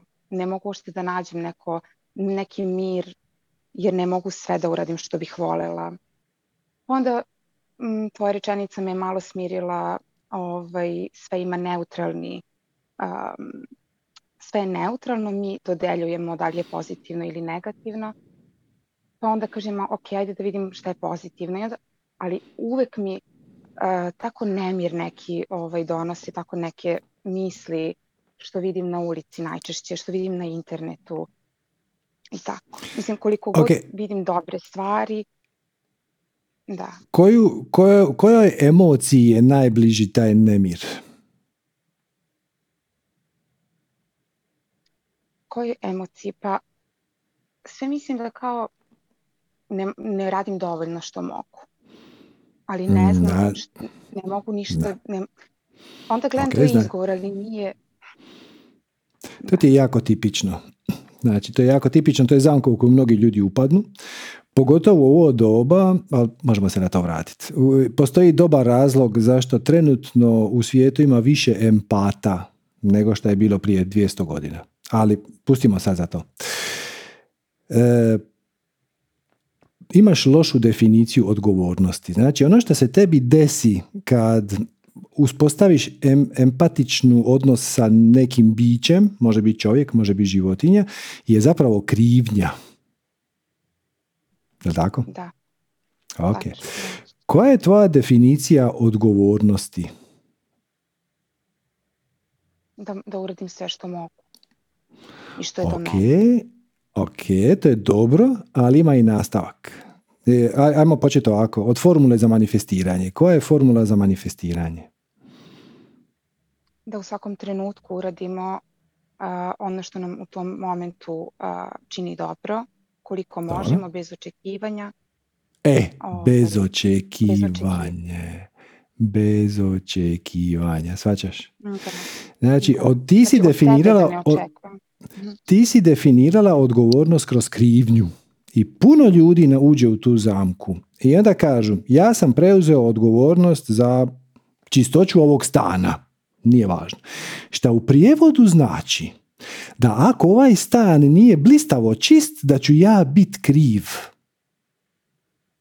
Mhm. Znači, to je tipična definicija odgovornosti u našem društvu. Ali to samo je negativna definicija zato što se referencira na krivnju koja je negativna e, emocija, odnosno u donjem dijelu skale, koja te kontrahira, koja te ocijeca od tvog višeg bića, koja ti smanjuje manevarski prostor, koja te otkida od tvoje inspiracije, od tvog unutrašnjeg gurua, od tvog višeg ja i tako dalje. I to vrlo snažno. Znači, sram i krivnja su najjače negativne emocije koje te mogu otkinuti od tvog stvarnog bića to uopće ne primijetiš. Čak što više, e, puno puta sam se zatekao u raspravu s ljudima koji očito nose neku krivnju, koji bi mi izvatili oči, jer kako ja imam pravo uopće reći?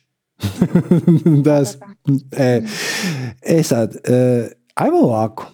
Odgovornost, samo je redefinirati. Odgovornost je sposobnost odgovora. To je sve što odgovornost jest. Odgovornost je sposobnost odgovora.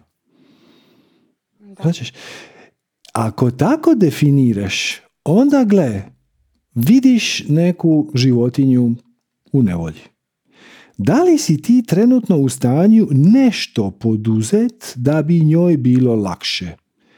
E sad, pazi, pazi, ovdje je zamka. Da ne kažeš da li sam ja u stanju dovoljno, jer nikad nećeš napraviti dovoljno. Šta bi bilo dovoljno?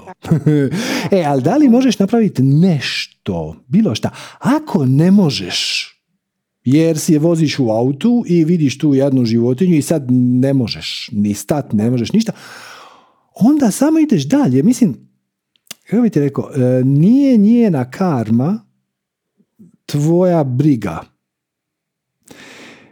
Životinje, jednako kao i ljudi, se inkarniraju u određeno mjesta, na određeno vrijeme, sa određenom temom i sa određenim kako bih rekao, scenarijem i scenografijom koji njima pomažu da na neki način ekspandiraju svoje biće, da steknu iskustvo kako do sad nisi imali. Ti nemaš pojma zaš, koja je svrha i smisao ajmo se prebaciti na ljude jer sa životinjama to malo čudno zvuči, ali ti vidiš beskućnika ti nemaš pojma koja je njegova svrha. Zašto je on izabrao tu situaciju? Pazi, izabrao, on je sigurno izabrao sa nekog nivoa. Možda iz ove materijalne ego perspektive on bi bio sretniji da je u zlatnom kavezu, u zlatnom šta god, dvorcu. e, ali sa, iz neke više perspektive on je, ako ništa drugo, svojom vibracijom privuko tu situaciju. Jako je nezahvalno iz spiritualne perspektive promatrati ljude svojim očima. Značaš? Jer onda počneš uočavati da oni žive na način koji nije u skladu sa tvojim sustavom definicije uvjerenja, nije u skladu sa tvojim putem, nije u, u skladu sa tvojim spiritualnim, sa tvojom darmom, ali to nije tvoj posao. I ovo je pogotovo ovaj situacija, izazov uh, sa odgovornosti, pogotovo je izražen kod ljudi koji se počnu baviti nekom vrstom spiritualnog ili energetskog liječenja ili konzultacija ili bilo šta. Ono može biti neka vrsta energetskog ono, fizičkog liječenja koje je reiki, a može biti tečaj meditacije. To je da ti nikome ne možeš pomoći direktno. Apsolutno nikome. Ono što možeš je ponuditi mu svoju vibraciju i onda dat mu šansu da on to prihvati ako želi. Ako ne želi, ti si svoje napravio. I bude ti ljudi koji ti dođu na tvoj energetski tretman ili šta god, na spiritualne konzultacije, koji ne žele biti izliječeni. Ti mu 30 puta, ali točno u glavu kažeš šta treba napraviti, kako treba vježbe raditi, kako treba promijeniti perspektivu. On je došao tu sebi dokazati da njemu nema pomoći. Možda je došao svojevoljno, a možda ga je natjerala žena. I on je tu priko volje i on ne želi zapravo imati ništa s time i onda ode i sad ti kažeš čovječe koji, koja je ovo katastrofa, ova, pa ja njemu uopće nisam pomogao. Jesi. On, učvrstio si ga u njegovom uvjerenju da ti njemu ne možeš pomoći i to je ok. Ako je on došao kod tebe sa idejom, ha dobro, ajde, ovaj će mi čovjek možda pomoć, možda neće, ali ne vjerujem. I izašao je sa, ovaj mi sigurno nikad neće pomoć, napravio je veliki napredak jer eliminirao je jednu cijelu granu um, energetskog, spiritualnog liječenja, ajmo to tako, koja nije za njega, s kojom on rezonira i to je odlično. to je veliki, veliki napredak. Tako da, kažem ti, e, ako više rezoniraš sa životinjama, ok, na primjer, povežeš se sa nekim skloništem za životinje i onda malo tamo volontiraš svoje vrijeme, znači pomažeš životinjama koje su već tamo. Šta god im treba, ponekad im treba samo donijeti hranu i vodu, ponekad im treba staviti oglas na Facebook da se udomi. I onda možda nakon par mjeseci ćete se dovoljno prijatelji da možeš ih nazvati telefonom i reći ono, gle, našla sam jednog mačića na cesti i oj, divan je, ja nemam di s vam ga mogu donijeti. E sad već imaš neki kredit da ti oni kažu, ono, pa donesi pa ćemo vidjeti što ćeš s njime. Znači, I uključiš se najviše šta možeš. To najviše šta možeš će oscilirat. Ponekad ćeš ti biti u životnoj situaciji koja je zahtjevna, imat ćeš puno posla na faksu, na poslu, na, sa djecom, sa ovim, sa onim, pa će to biti manje, nema veze. Napraviš najviše šta možeš. Odgovornost je sposobnost odgovora i nema nikakve, nula veze sa krivnjom. Znači, ako napraviš najbolje šta si mogla, kako iko od tebe može tražiti da napraviš bolje od najboljeg šta si mogla?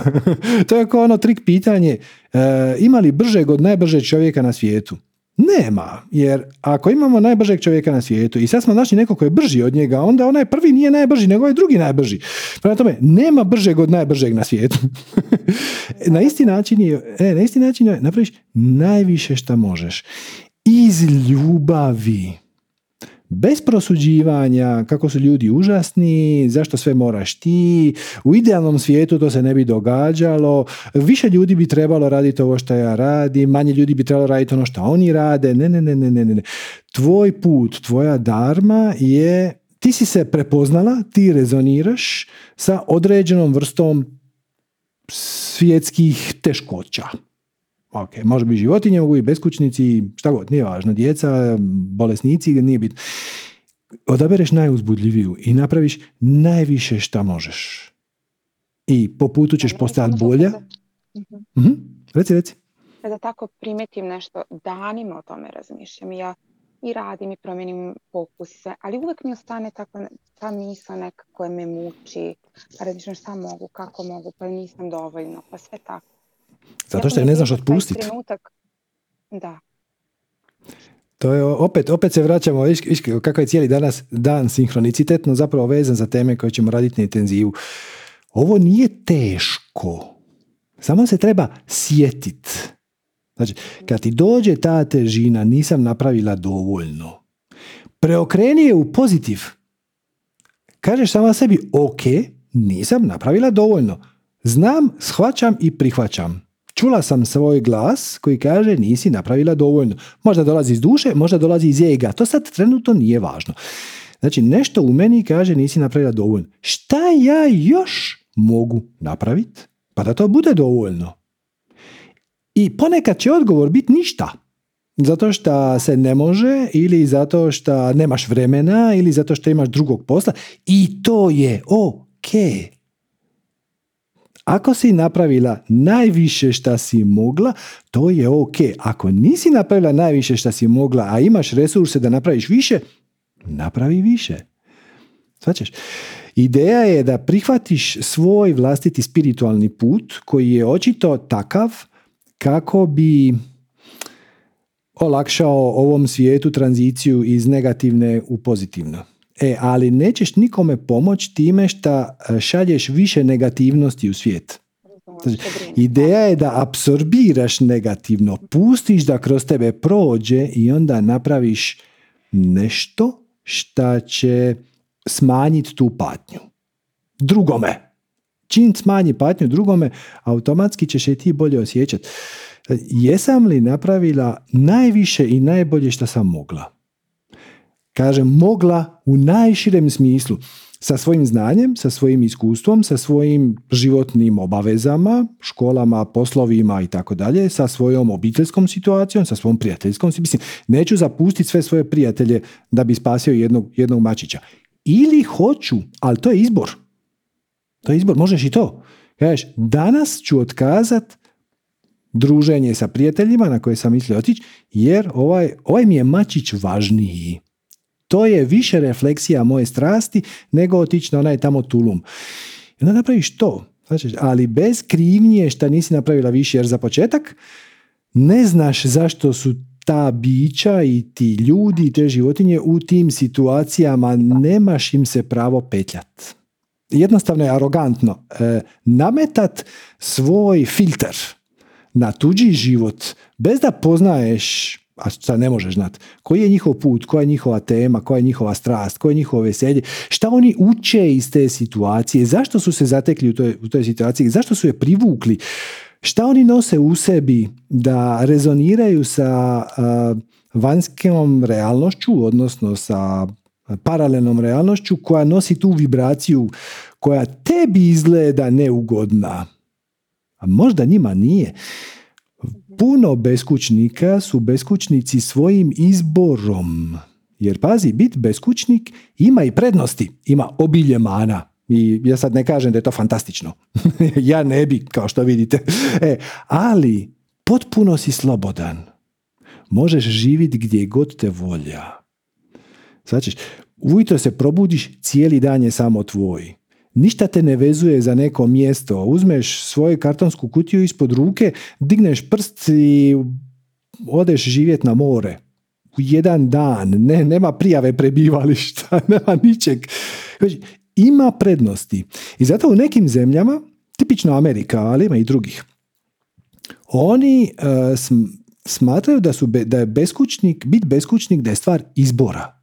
I kaže, Amerikanac će ti reći, da, on je beskućnik i zbog toga mu je uskraćena sva e, medicinska pomoć osim one hitne hitne, one intenzivne baš ako krvariš. Ali zato ne plaćaš porez. Ha, mislim, biraj. znači, e, I nama iz ove perspektive to izgleda okrutno. Ali ne možeš reći da nema nekog čudnog rezona u tome. U Švedskoj recimo i u Švicarskoj oni ako, ako se ti prijaviš državi da si ti beskućnik, oni ti daju pomoć koja je dovoljno substancijalna da ne moraš biti beskućnik. Ponekad dobiješ to u novcu, ponekad dobiješ nekakav mali stančić, ono, tek toliko, ali sa grijanjem i to. I oni su postavili drugi filtr, oni kažu, kod nas nema beskućnika ako si ti beskućnik, mi te smjestimo tamo. I ako ti uporno inzistiraš na tome da ćeš ti živjeti van, oni kažu nećeš, mislim, ili ćeš živjeti tamo gdje smo te mi namjerili, ili ćeš ići u zatvor. To je opet treći pristup. E, svaki od tih pristupa je na neki način smislen. E, tako da gledat ljude kroz svoj vlastiti filter je jako nezahvalno i u konačnici arogantno. Jer niti znaš zašto on to radi, šta on iz toga uči, šta on iz toga dobiva. Ti samo projiciraš svoj sustav definicije uvjerenja i prosuđuješ drugu osobu temeljem nekih svojih filtera koji će se možda promijeniti za šest mjeseci.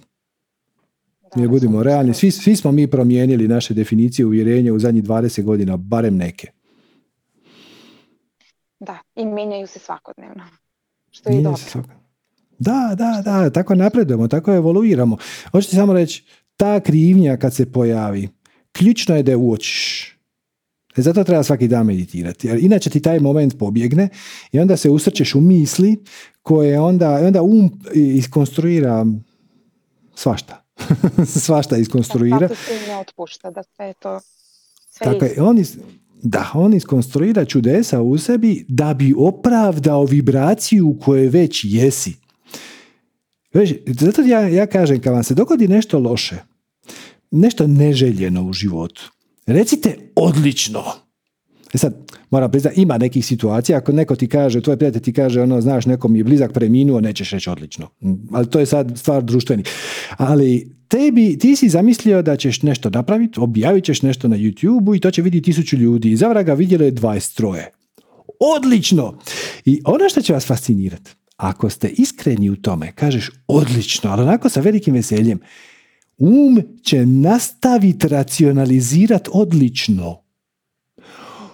Ovo je neobjašnjivo. Ako kažeš ono, koja katastrofa, ja sam kriv, ja sam glup, ja sam loš, um će nastaviti, nisi dovoljno dobar, nisi vrijedan. Ako kažeš odlično, 23 ljudi je došlo, odlično, I samo staneš i pustiš i um nastavi, znači da sljedeći mora biti malo bolji. Mogu bi ih pitat koja bi ih tema zanimala. Možda se nisam dovoljno pozabavio promocijom. Trebalo bi proučiti digitalni marketing. E sad su to pozitivne stvari. Sve život ti se lomi u onom trenutku kad je kad stupi reakcija na okolnost. Znači, okolnost je ti si htio nešto, a dogodilo se nešto lošije. E sad, kako ćeš ti reagirati? Ako prepoznaš taj trenutak i kažeš super, odlično, uzbudljivo, zanimljivo, izazovno, fantastično, um će nastaviti raditi u tom smjeru. A ako kažeš katastrofa, užas i um će opet nastaviti u tom smjeru.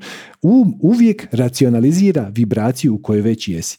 I kad vidiš sljedeći put mačića na cesti kojeg sad ne možeš spasiti iz ovog ili razloga. Kažeš mu, sorry Mačiću, morat ćeš se snaći malo drugačije i onda sama sebi kažeš, to je odlično. To što ja sad nisam imala resurs, to je super. I onda će ti um nastaviti, jer to mi oslobađa resurse za ono drugo. Jer sad ću razmisliti kako ću to... Mm. Jer možda će neko drugi... Mislim, spasit Mačića je terapeutska stvar. Da, ima nešto terapeutski u tome. Mislim, to je dobro za tvoju dušu, ne samo za tu životinju. E, i nekome drugome pružaš priliku da se izliječi preko tog mačića. Zamisli, jer da si ga ti sad uzela i spasila, uskratila bi nekom drugom tu jedinstvenu priliku. Samo u tom trenutku kad kreće reakcija, okreneš. E, ali da bi se to moglo napraviti, moraš prepoznati taj trenutak. I lako je sad o njemu kontemplirati i filozofirati, ali u trenutku kad se to desi, pa drugačije je. Ne samo da je tad važno, nego tad je, tad je malo teže, tad ne možeš bez vježbe. E, zato što te to iskreno pogodi. I ako ne paziš, ubacite u, recimo, sram, krivnju, ovo ono. I onda se moraš čupat. Znači, možeš ti, to isto u redu, prepoznat za 15 minuta. Rečeno, pa šta se ja mučim oko toga, to je sigurno, i onda preokrenuti. To je sigurno dobro, možeš i to. Ali najbolje je to uloviti ono u korijenu. I kad to uloviš u korijenu, kad stekneš tu naviku, to je, ali to je samo stvar navike. Stekneš tu naviku, onda kliziš kroz život. I, i ljudi te gledaju ono, misli, ti sad meni pričaš bajke kako je tebi tvoj život divan i kako se sve događa sinhronicitetno, ali mislim, ja te poznajem godinu dana, dogodilo se to, to, to, to i to, barem pet stvari koje nisi htio. Ono, bilo bi bolje da se nisu dogodile.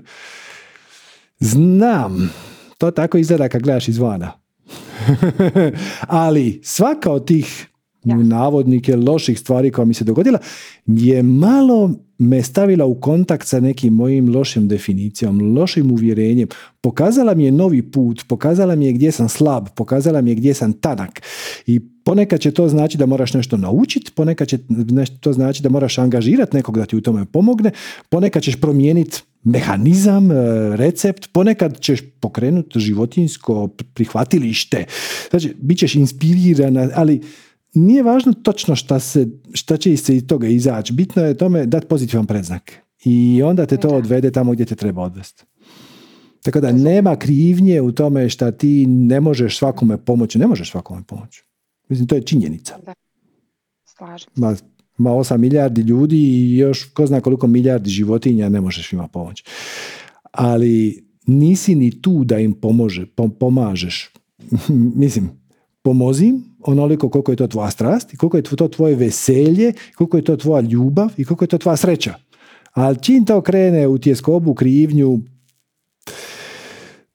veću ćeš uslugu napraviti da ne radiš ništa. Hm. Hvala ti puno, ne bih da te više zadržavam. Sve ću ovo ponovo da slušam kada budem na YouTube. Može, ali, jel, jel ti ovo pomoglo? Imaš osjećaj da ti je malo lakše sad? Jeste. E, Jeste malo lakše. Sam, pogrešno sam razmišljala. Ja sam razmišljala čim je to na mom putu, treba ja nešto da uradim. Jer ja i želim.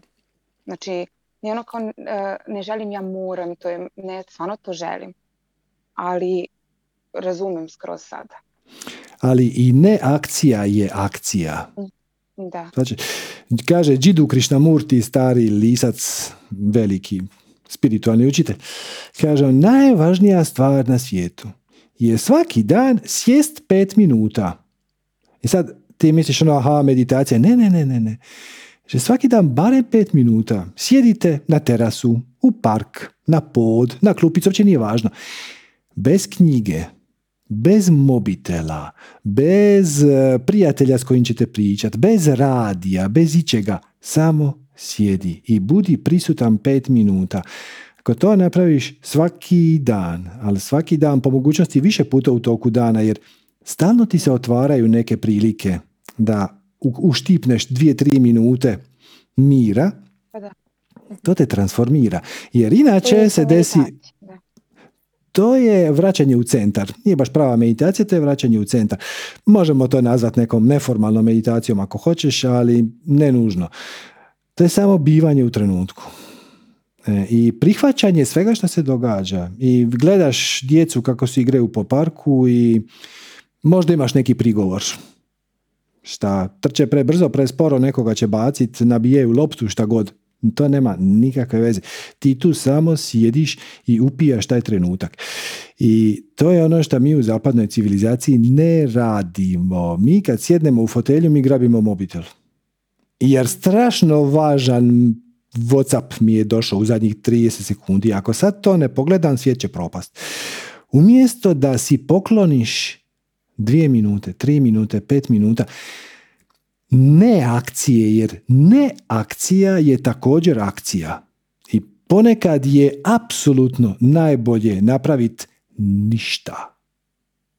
Od svih opcija svijeta koje se nude, koje možeš poduzeti u tom trenutku, ponekad, ja bih rekao i često, je najbolje napraviti ništa. To se trenira, zato što naša civilizacija, naše kondicioniranje, naše škole, naše društvo, naši prijatelji, naši partneri, roditelji nas nisu tako naučili. Šta nije izgovor. O, nisu me naučili, pa sad ja ne znam. Ne, ne, ne, ne. ne. Nego, e, nego sad si osvijestio i sad počni raditi na usvajanju te pozitivne navike. A pozitivna navika, koliko god to glupo zvučalo, je šta više puta dnevno, 1, 2, 3, 5, uštipnut 15 sekundi ili 5 minuta, koliko god da imaš, da se centriraš. U početku ti treba dvije minute za to, ali već nakon kraće vježbe, možda mjesec, dva, tri dana, naćeš neku tehniku. Ona meni pomogne duboko udahnuti i onda... Drugi će reći ono, meni pomogne zatvoriti oči i vizualizirati zlatnu svjetlost. Odlično.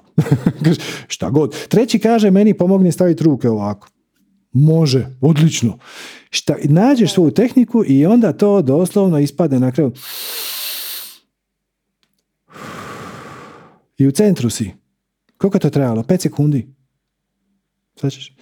Tako da nije to meditacija, ali i onda kad si u centru, onda možeš bilo gdje. Uključivo i nigdje. Onda kažeš ono, o gle, sad sam u centru, a niko od mene ne traži nikakvu pažnju. Ono, u tramvaju sam i držim se. Ok, sad ću napraviti još jedan svjesni udah. Ovo je bilo dobro, idem još jedan. Možda će biti 40 sekundi, možda će biti 20 minuta, nema veze. Ali u tom praznom prostoru ti zapravo otvaraš prostor unutar sebe. I o, gle čuda, ljudi koji to počnu raditi, mi dođu i onda kažu, znaš šta mi se dogodilo? Evo, ja sam baš sam radio onu tvoju vježbu centriranja i onda mi je nešto palo na pamet i onda sam morao se pokrenuti. I onda, onda bi kao to prepričavao kao nije lako biti u centru zato što stalno ti dolaze emisija. Ja kažem, dobro, ali to što ti je pamet, je to bilo dobro? E, genijalno, čeće, riješio sam sve svoje probleme. A šta misliš zašto ti je došlo taj čas? A ne sedam dana prije, ono sedam dana u komadu rani. Kad si se že, že, pa si bio kriv, pa si bio ljut, pa si bio frustriran, pa, pa si prosuđivao, pa su ovi krivi, pa su oni krivi, pa čitaš novine, pa čo, nego kad si se uzemljio, kad si se ucentrirao, onda ti je palo na pamet. I onda je došao iz, iznutra poriv da po tome napraviš neku akciju, molim te napravi, to je to. To, to je to u svakom času napravi nešto ti je neuzbudljivije. Došla ti je neka ideja, pojavio se neki entuzijazam, ono malo si dublje udahnuo, malo si se ispravio, malo, to, to bi, e to, e to, to, to, kad počneš slijediti takve signale, bude odlično da ostanemo na tome. Jasno. Jesam, smirila sam se i onako tek, ću, tek će to biti super. Hvala ti puno na svemu. Molim, hvala tebi. I čujemo se vjerovatno ponovo. Može, Hvala super. Ćao, čao. Ćao. Ovo je tako tipično. Dakle, sad u zadnje vrijeme se među ovim meditacijskim, spiritualno, konzultacijskim, kako se to zove, coaching krugovima, jako su popularni tečajevi za empate. Znači za ljude koji imaju snažnu empatiju. I zašto ih prije nije bilo? Zato što empata nije bilo toliko. E, Sad imate relativno veći broj postotaka populacije ima izraženu empatiju nego bilo kad ranije u povijesti. Ako ste jedan od njih, to je dvosjekli mač. S jedne strane, ako to shvatite kao alat i ako ga naučite koristiti, pri čemu vas niko ne treba naučiti koristiti, vi samo morate znati biti u tišini. Ako ste u stanju biti u tišini, centrirani, to postane moćan alat jer ćete uspostaviti kontakt sa svojim unutrašnjim bićem koje je spojeno na sve druge ljude i skoro kao da ćete imati super moći. Moći ćete s ljudima pričati o njihovim problemima koje vi nikad niste iskusili. Kao da jeste. I reći im upravo ono što im u tom trenutku treba iako će svi drugi možda neće prepoznat kvalitetu te vaše rečenice. To se dobije tako što otvoriš malo prostora u sebi. S druge strane, ako si empat i nisi u stanju otvoriti malo zraka u sebi, boriš se sa sramom i krivnjom cijeli život. Ili barem bo, boriš se do, do, do mjere da te a, inkapacitira da slijediš svoje srce i svoju strast. Tako da opet mogu ponoviti, ako ste jedan od njih dođite na intenziv više ja, ja ću vam pokazat kako se spojiti sam sa sobom. Ne tvrdim da ćemo to uspjeti u dva mjeseca, ali ću vam dati tehnike, dat ću vam alate i dobit ćete natruhu te senzacije. Moćete je osjetiti, moćete je prepoznati. Čim je jednom osjetite, na konju ste. Jer se sjetite te senzacije i onda ste u istoj vibraciji. I držat to pod kontrolom je jedna a, lijepa, precizna smjesa samopouzdanja i poniznosti. Biti u centru. Ako to imate, e, vi ste, imate super moć i doprinosite tuđoj sreći bez da, bez nekog formalnog načina, sad, ok, sad ćemo pozvat e, Svjetlanu, pa će nama Svjetlana ispričat, pa ćemo mi o tome diskutirati. Ne, ne, ne, nego ćete onako pričati s ljudima, da će neko reći nešto ono, ajme, ja se osjećam tako kriv zbog toga, toga, toga, onda ćete vi reći jednu rečenicu koju niko drugi neće prepoznati, a ova druga osoba će reći, čovječe, to mi nikad nije palo će svi reći, kako ti nije palo Onda će ono otići, otići pa će živjeti svoj život na skroz drugi način. to je snaga empata. To je snaga empata, ali kažem dvosjekli je mač, jer ako nisi u stanju uh, promatrati svoje misli, promatrati svoje emocije, ti upijaš vibracije od drugih. I ako su drugi u tuzi i ti dopustiš sebi, ali ovo je dopusti sebi da preuzmeš tu tugu, što ti je vrlo prirodno jednostavno ako si empat, neš nikome pomoći. Svi ćete samo na drugome plakat na ramenu, neće se ništa promijeniti, možda će biti čak i još gore. E, ali ako si u stanju osjetit, znat, prepoznat, vratit se u svoju vibraciju, a zadržavajući taj komunikacijski kanal, jer zapravo telepatija ne postoji, postoji telempatija. Telempatija je kad ste na potpuno istoj vibraciji kao druga osoba i onda vam se iste misli pojavljuju u istom trenutku, ali s obzirom da ste vi u poziciji promatrača, vi promatrate misli koje vam se tu po- pojavljuju, vi potpuno spontano možete nekome promijeniti život sa dvije rečenice, sa jednim zagrljajem, sa jednim migom u pravom trenutku, da to niko uopće ne shvati. To je super moć od empata, ali ako ne znaju zadržati poziciju promatrača i promatrati taj prostor koji su dobili bez da se s njime identificiraju i povežu, onda skupljate vibraciju od drugih i onda gle, dođete u društvo gdje su tri bijesna divljaka i onda se razbijesnite. Onda dođete gdje su dvije tužne žene i onda se rastužite. Onda dođete tamo kod nekoga ko tužno sjedi u kutu i jede neki svoj pohanac i ne želi s nikim pričati i ti vi pokupiš od njega njegov sram i krivnju jer on misli da nije dovoljno zanimljiv da bi se družio ili bla bla bla šta već. Tako da, evo, ništa. Samo još jedna crtica. Ako se prepoznajete s time, nađite način da osvijestite svoju, svoj centar i svoju tišinu. Možete doći na intenziv, ja ću vam u tome onda pomoći, ja ću vam vježbe koje će vam u tome pomoći, ali ako s time ne rezonirate, nemojte doći samo zato što sam ja to rekao.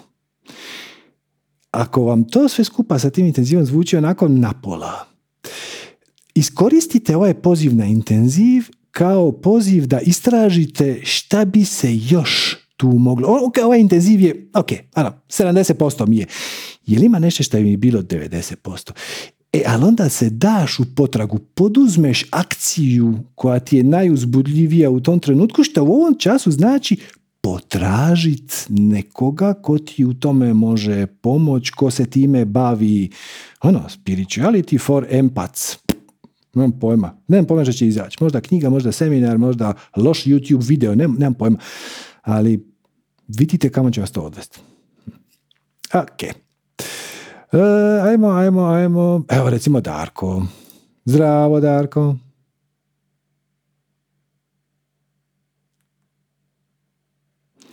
E, vidim te, ali te ne čujem još. E, sad se ne Halo, čujemo? Čujemo se, kakav si? E, a dobar. Kako si mi ti? Izvaredno. Ja, odlično. Uh, imam, uh, kak bi rekao, imam uh, pripremljena dva pitanja. Ja? Dobro. Ja ne vidim Znači, te više, je- slika, slika ti je posve crna. Da, vidim da je ruka stoji, jer nemam pojma kako tu paliti. Mislim, još ti rekao bi novina. Pa ja, dakle, Sto kamera ti radi, kamera ti radi, samo imaš jako slabo svjetlo. Da, ja sam vani na balkonu. A, to će pomoći, ti da. na balkonu, ja. E, uglavnom, Dobro. Uh, znači, uh, kak bi rekao, imam probleme sa mjehurom, jel? E, misliš Pa sad- izazove? Kako? Izazov. Da, izazovi sad, ono, išao sam kao liječnik, i sad to mi je za tri mjeseca, neki otprilike će biti termin, ali Mhm. kontam, ono, da li to preko tih čakri, la, la, la, kad bi neka meditacija, šta ja sam, ono, da, ono, da, da se probam samo ozdraviti, ako se da, jel? Mhm. Dobro. Imaš li kakav savjet ili šta, da? Gledajte, nisam liječnik i to čak nije ni moja strast, a kamoli moja specijalnost. E, u- svakom slučaju ja ti bi ti sugerirao prvo da potražiš pomoć zapadnog liječnika. No, da vidiš Ja da, da nije- rekao, gledaj, dobro, ne Gle, možda, jel, možda, možda, nešto, možda nešto banalno, možda ti se neka bakterija zavukla u urinarni trakt. Možda treba, možda ćeš sve riješiti sa, sa uvinim čajem, ko ti reći.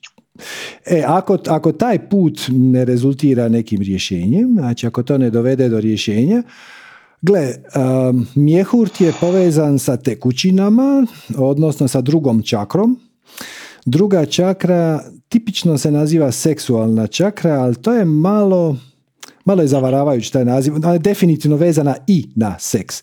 Ali to je puno više stvar prosuđivanja. Znači, druga čakra je vezana na odnos jedan na jedan. Znači, ja i ti, ja i on, ja i ovaj.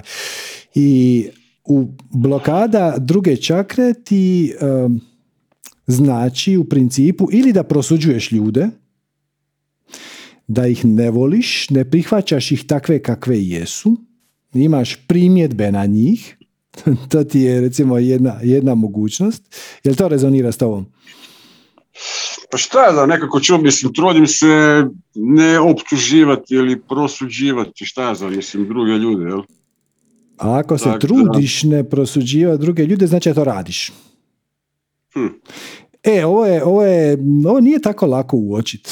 Kažete, mi ćemo na intenzivu raditi vježbu gledanja ljudi bez prosuđivanja. Većini ljudi treba nekoliko, e, seansi, znači da nekoliko puta to pokušaju i onda dođu iskomunicirati šta se dogodilo, da bi uopće shvatili pitanje, jer mi to radimo toliko nesvjesno. No dobro, to je jedna mogućnost. Druga mogućnost je da nosiš neku krivnju, znači krivnja blokira drugu čakru.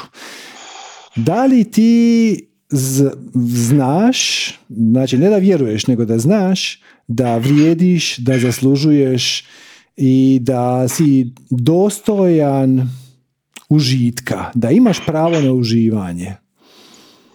E, tu imam problema, rekao bih. To već više rezonira sa mnom. Više, puno više nego prije što si govorio. To je to. Da. A koje je rješenje? Šta misliš? A nemam pojma, mislim šta je zove. Rješenje je slijediti svoju strast najbolje što možeš bez ikakvih očekivanja. Jer kad ti budeš zadovoljan sam sa sobom, a bit ćeš zadovoljan sam sa sobom kad budeš živio svoju svrhu i smisao a živjet ćeš svoju svrhu i smisao kad budeš postupao prema vlastitoj volji, odnosno u skladu sa vlastitim srcem, odnosno u skladu sa svojim veseljem, znatiželjem, radošću, interesima, strasti, možeš to nazvati kako god hoćeš. Drugim riječima, kad doista počneš živjet, to ne ono, aha, nedjelja je pet popodne, sad ću malo dva sata slijediti svoju strast, nego živjet 24 sata dnevno, naravno to, u početku to bude proces, u početku to bude sat vremena dnevno, pa onda tri sata, ono, ima, imaš proces dok, dok do toga, ne kažem da ćeš sutra početi, ali kad počneš veći dio svoje energije ulagat u nešto što ti je smisleno i što te veseli, počet ćeš dobivati pozitivan feedback izvana, ljudi će ti biti zahvalni, ljudi će te hraniti sa zahvalnošću, ljubavlju i onda više nema potrebe za prosuđivanjem, jer to prosuđivanje, ovi ovakav, ovi onakav, a vidi šta je ova obukla, a vidi kako ova ima frizuru, dolazi zapravo iz nesigurnosti. Misliš, šta te briga? E, kad nestane nesigurnosti, koja nestane kad slijediš svoju strast najbolje što možeš bez očekivanja, onda će ti taj energetski čvor se otkočiti. I onda će stvari početi ići na bolje. Ne, ne kažem da će to biti možda dovoljno, ali svakako ćeš osjetiti poboljšanje i onda ćeš biti inspiriran, dobit ćeš ideju šta još poduzet kako bi bolje slijedio svoju strast ili u prijevodu uh, još malo otkočio tu krivnju koja ti blokira drugu čakru. Dobro. A imaš li recimo kakvu meditaciju za, za to područje, ajmo reći, za drugu čakru? Imam. Imam. Sjedneš na jastuk za meditaciju i 20 minuta brojiš svoj dah. Znači 1, 10, 1, 10, 1, 10, 1, 10. Jedan. U sebi naravno. Dva. Da, da. I tako do deset. Kad dođeš do deset, počneš od jedan. Kad ti misli odlutaju, malo se nasmiješ i vratiš se na jedan. Ta meditacija, mislim, to je jedina koja ti treba. To je klasična zen meditacija. Ona balansira sve čakre. Znači, jer naše energetsko tijelo, ljudi kažu, sastoji se od sedam čakri i onda te čakre doživljavaju kao nekakve lokote, kao da svaki ima svoj ključ. Znači, no. I sad ću ja otključat petu čakru. Nije baš. To je puno više sustav spojenih posuda. I dole na dnu se nalazi rezervoar energije i ta se energija ima tendenciju dizat. Nazovimo to kapilarno. I ona se diže dok ne dođe do blokade. I ako ti je blokirana prva čakra, onda energija ostaje tu. Ako ti je blokirana druga, dođe do druge i tu ostaje. A ako malo otkočiš drugu, ne, ne moraš sasvim, onda dio energije se probije i do treće. I čistiš zapravo tako što se rješavaš blokada. Prvu čakru ti blokira strah. Drugim riječima, jesi li, je li smatraš da zaslužuješ bivanje ovdje? Da li ti si dostojan bivanja na ovom planetu? Da li te Bog stvorio sa smislom i razlogom? Možemo to i tako nazvati, sve ti isto. Znači, imaš pravo na postojanje, tu si sa smislom i razlogom. Ok, prvu smo riješili. Samim time nestaje i strah od smrti. Ako si riješio svoje pravo na bivanje i postoje. Idemo dalje. Druga čakra. Druga čakra je krivnja. Da li imam pravo na uživanje? Da li imam pravo postupati po osobnoj volji? Zašto prosuđujem druge? Zašto ih ne prihvaćam? Jednostavno kad počneš prihvaćati druge ljude i prihvaćati sam sebe, energija ide dalje. Dođe na treću čakru. Treća čakra je stvar uh, tvoje vlastite osobne energije. znači tvog drajva, ajmo to tako, tvoj gas. Ok, nju blokira sram.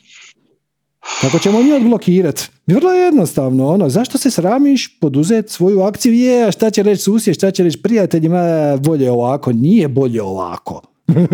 bolje raditi svoju strast.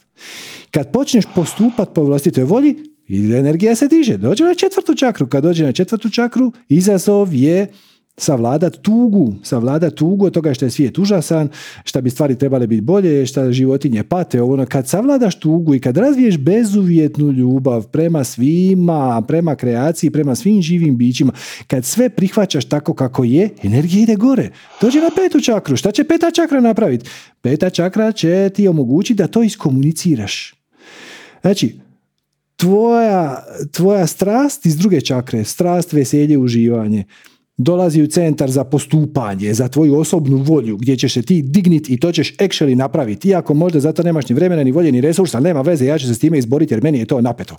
Doći do treću čakru, to radiš za svih iz perspektive bezuvjetni ljubavi, onda si to u stanju iskomunicirati.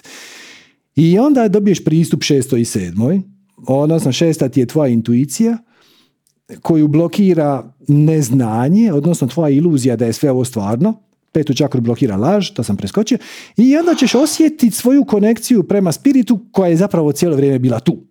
da se razumijemo, ne možeš bez nje.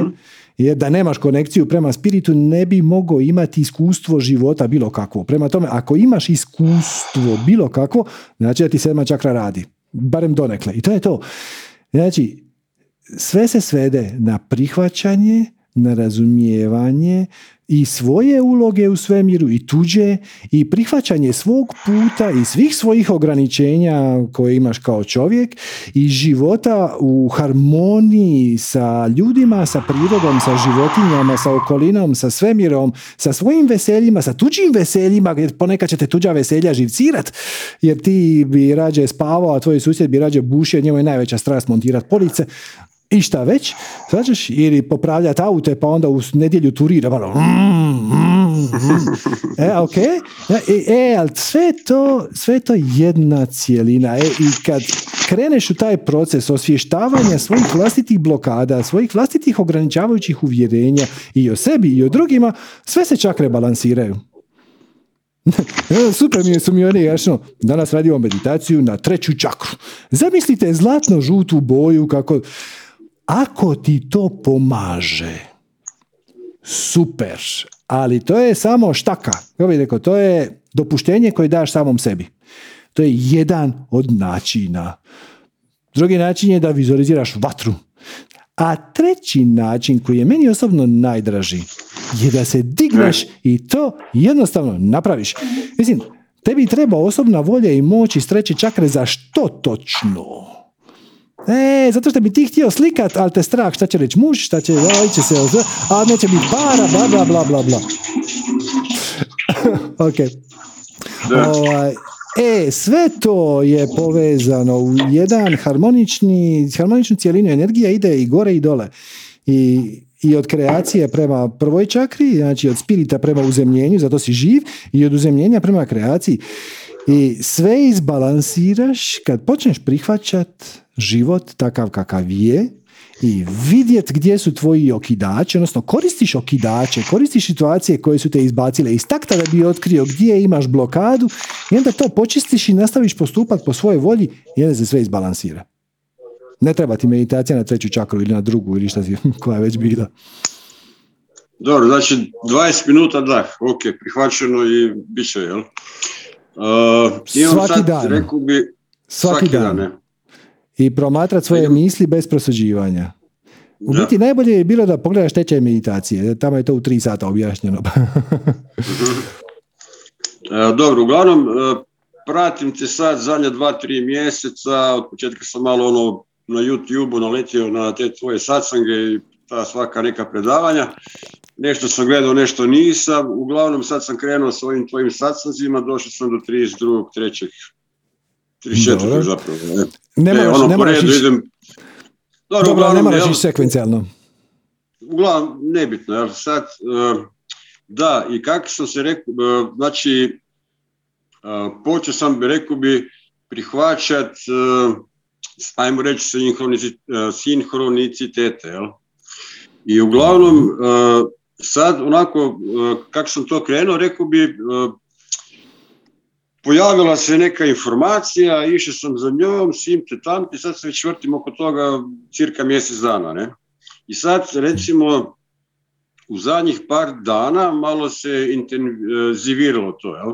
Raditi se u biti o peletima, ono kako su oni sad skupi u Europi, općenito, nema ih za dobit, bla, bla, bla, i ono kao nešto Ukrajina, Lat, uglavnom, i sad sam dobio neku ponudu iz Latvije, baš prije dva dana, jel, preko interneta, i sad, dobro, mislim, uh, kažeš ono, svemir, ono ti pomaže, jel, na svoje načine, i sad u zadnja dva dana ono, skupila se, rekao bi, nekih hrpa ljudi sa nekim ono idejama, znaš ono, ali svi bi kao, e, kako bi rekao, ono, htjeli dio, kolača s da ja to ne želim dijeliti, ne?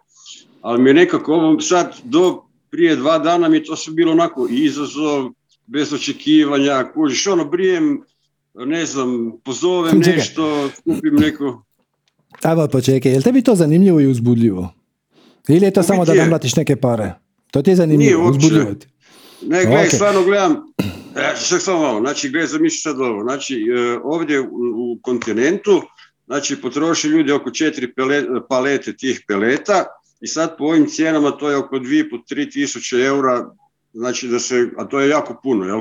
I sad ako ja mogu njima pomoći da ne znam 500 eura manje plate, pri tome nešto zaradim, ne vidim apsolutno ništa loše u tome, jel? Ok, ok, dobro. To mi je, a ne, ali hoću ti reći... Nije, nije, nije te to pitao. Da. Ne, gledaj, kaži, do prije sad dan, dva, jel, do tog zadnjeg maila, jel, mi je sve to bilo super, kažete, jer sad, znači, i onda ovaj kao jedan kolega ima isto firmu, onda se on ubacio, pa ćemo ovo, pa ćemo ono, pa ćemo, mislim, sve to spet, sve sam ja to bi rekao, e, kao doći ću do toga, ali nekako mi je, ne znam šta bi rekao, uglavnom nije mi, nije mi bilo ugodno više, kužiš, ono, kao tumače bi više ta ono, kao zarada, zarada, zarada, ne? Uh, I to kao, mislim, kao je pomoć, ali ono, kužiš, i sad ovaj oči, čini mi se kao dio kolača, ovaj, one, nekako mi se, kako bi rekao, počelo to uh, razbijati, jel? Mislim, kužiš, nije to više ono, sad ne znam se sa time nosi trenutačno, kužiš, ne? Ti si okrenio tikvu na opačke. Je misliš? Sto posto. Dakle, ajmo, ajmo početi od početka. Tebi to uopće nije napeto. Ti bi samo neke pare namlatio i to je ok. Ali pogledaj ovo, znači rekao si u jednom trenutku uh, šta bi ti to s njima dijelio. Pa zar nema za svih dovoljno? Znači, ajmo pogledaj samo tu rečenicu. Znači, ja ne želim dijeliti plijen sa nikim ako ne moram. Da li ta rečenica dolazi iz samopouzdanja ili iz nesigurnosti? Je li to obilje ili oskudica? Pa šta ja znam nekako... Pomoću ti. To je oskudica, zato što predmnijevaš. Znači, polaziš od pretpostavke da nema za svih dovoljno. Pa šta ne? Mislim, šta bi ti dijelio? Ali nema šta dijelit. Znači, svemir je obilan. Svemir u svema, svega ima u obilju. Osim kad mi stavimo naša ograničenja, povučemo naše crte i stavimo neke čudna mentalne barijere. Znači, drugim riječima, zašto ne bi dijelio ako svega ima u izobilju? I sad pazi ovo. Izlaz određuje ulaz. Ti sad kažeš, pretpostavljam, kako da ja dijelim kad nemam? Ja, ne mogu dijeliti pare kad nemam imat ćeš više para kad ih budeš više dijelio. Drugim riječima, u ovom banalnom primjeru, ako imaš partnera s kojim dijeliš pola-pola, zajedno ćete zaraditi više od duplo. Ti osobno ćeš biti u plusu šta god bude uključeno više različitih ljudi i više različitih energija. Svačaš što ti hoću reći? Da, Ako, ako ti treba, ako bi ti ta osoba pomogla na bilo koji način, slijedi to nije, nije, nije, to problem u tome, nego ono kao, kod, mislim, dobio sam osjećaj kada su se mi počeli nametati, razumiješ? Onda samo oni nisu kao- Gle, ako, ako ti ne rezoniraš njima, ako je njihova vibracija drugačija, ako oni postupaju iz pohlepe, a ti postupaš iz ljubavi, onda vi nećete dobro surađivati. I Da. to je super, zato što pustiš njih da oni u svojim oskudicama tamo čmrlje i da trunu, a ti se orijentiraš na obilje. Znači, sad ćeš ti hoću reći, ti si ti kažeš ja ću sad napraviti to, to, to i to zbog situacije u Ukrajini lijevo desno doće pelete Litva Ukrajina lijevo desno i onda ću ja nešto zaraditi i time ću pomoći ljudima da se jeftinije ugriju. Ne. Ako ti je prva ideja ljudima treba pomoći da se ugriju, kako da im ja pomognem, to će imat skroz drugu energiju, skroz drugu vibraciju. Slijed događaja će biti potpuno drugačiji od ovog tvog koji kaže ovo je prilika da namlatim pare. Ovo je, ti si to malo finije zapakirao, ali zapravo to stoji u pozadini. Ti, kre, ti polaziš od pretpostavka da će te pare učiniti sretnim, ali neće. Nije, nije, Znači gle, ti- nije meni, nije, gle, uopće, mislim, nije, uh, kad bi rekao da mi nije do para, mislim, ono, ali u biti mi nije do para, kužiš. Kužim, ali pričamo na dva različita nivoa. Znači, ti ne, gle, pričaš pare, o će- ko- ja, ja znam Ti da će pričaš- pare doći. Ako, ako dođe do toga, pare će doći. kad, Eto mi je ok, jasno ok, rekao. kad, kad će pare doći? Šta ti moraš šta ti moraš napraviti da bi došle pare upravo u onoj količini u kojoj trebaju doći. Ajmo sad ne postavljati granice, ono, kako šta prije zaradi 100.000 eura. Ajmo, ajmo ne postavljati očekivanja, nego ja shvaćam da tebi za život trebaju pare, apsolutno. Trebaš kupiti hranu i platiti struju i grijanje, blistavo mi je jasno. E, ok. Kako najlakše zaradit u više nego ono što ti treba? Kako? Tako što postupaš iz ljubavi. Tako što dijeliš svoje talente, ono gdje si ti konkretno vrlo dobar. Ono, tamo gdje si prirodno nadaren, to dijeliš. Ili mislim, prodaješ, ni- ni- nije bitno, nije bitno nemat cijenu, dapače, nego radit to iz srca, radit sa veseljem. Onda si kreativan, inspiriran i onda ti se sinhroniciteti otvaraju i onda ti obilje dolazi. Ali prvo siješ, onda žanješ. Prvo daješ. Znači, ovaj tvoj plan može raditi. Mislim, hrpa ljudi tako živi svoj život. Povijest je pokazala da je i to moguće. Ono, ja želim zaraditi nekako, kako, o, gle, sad danas prodajem pelete, a sutra ću prodavat mokasine.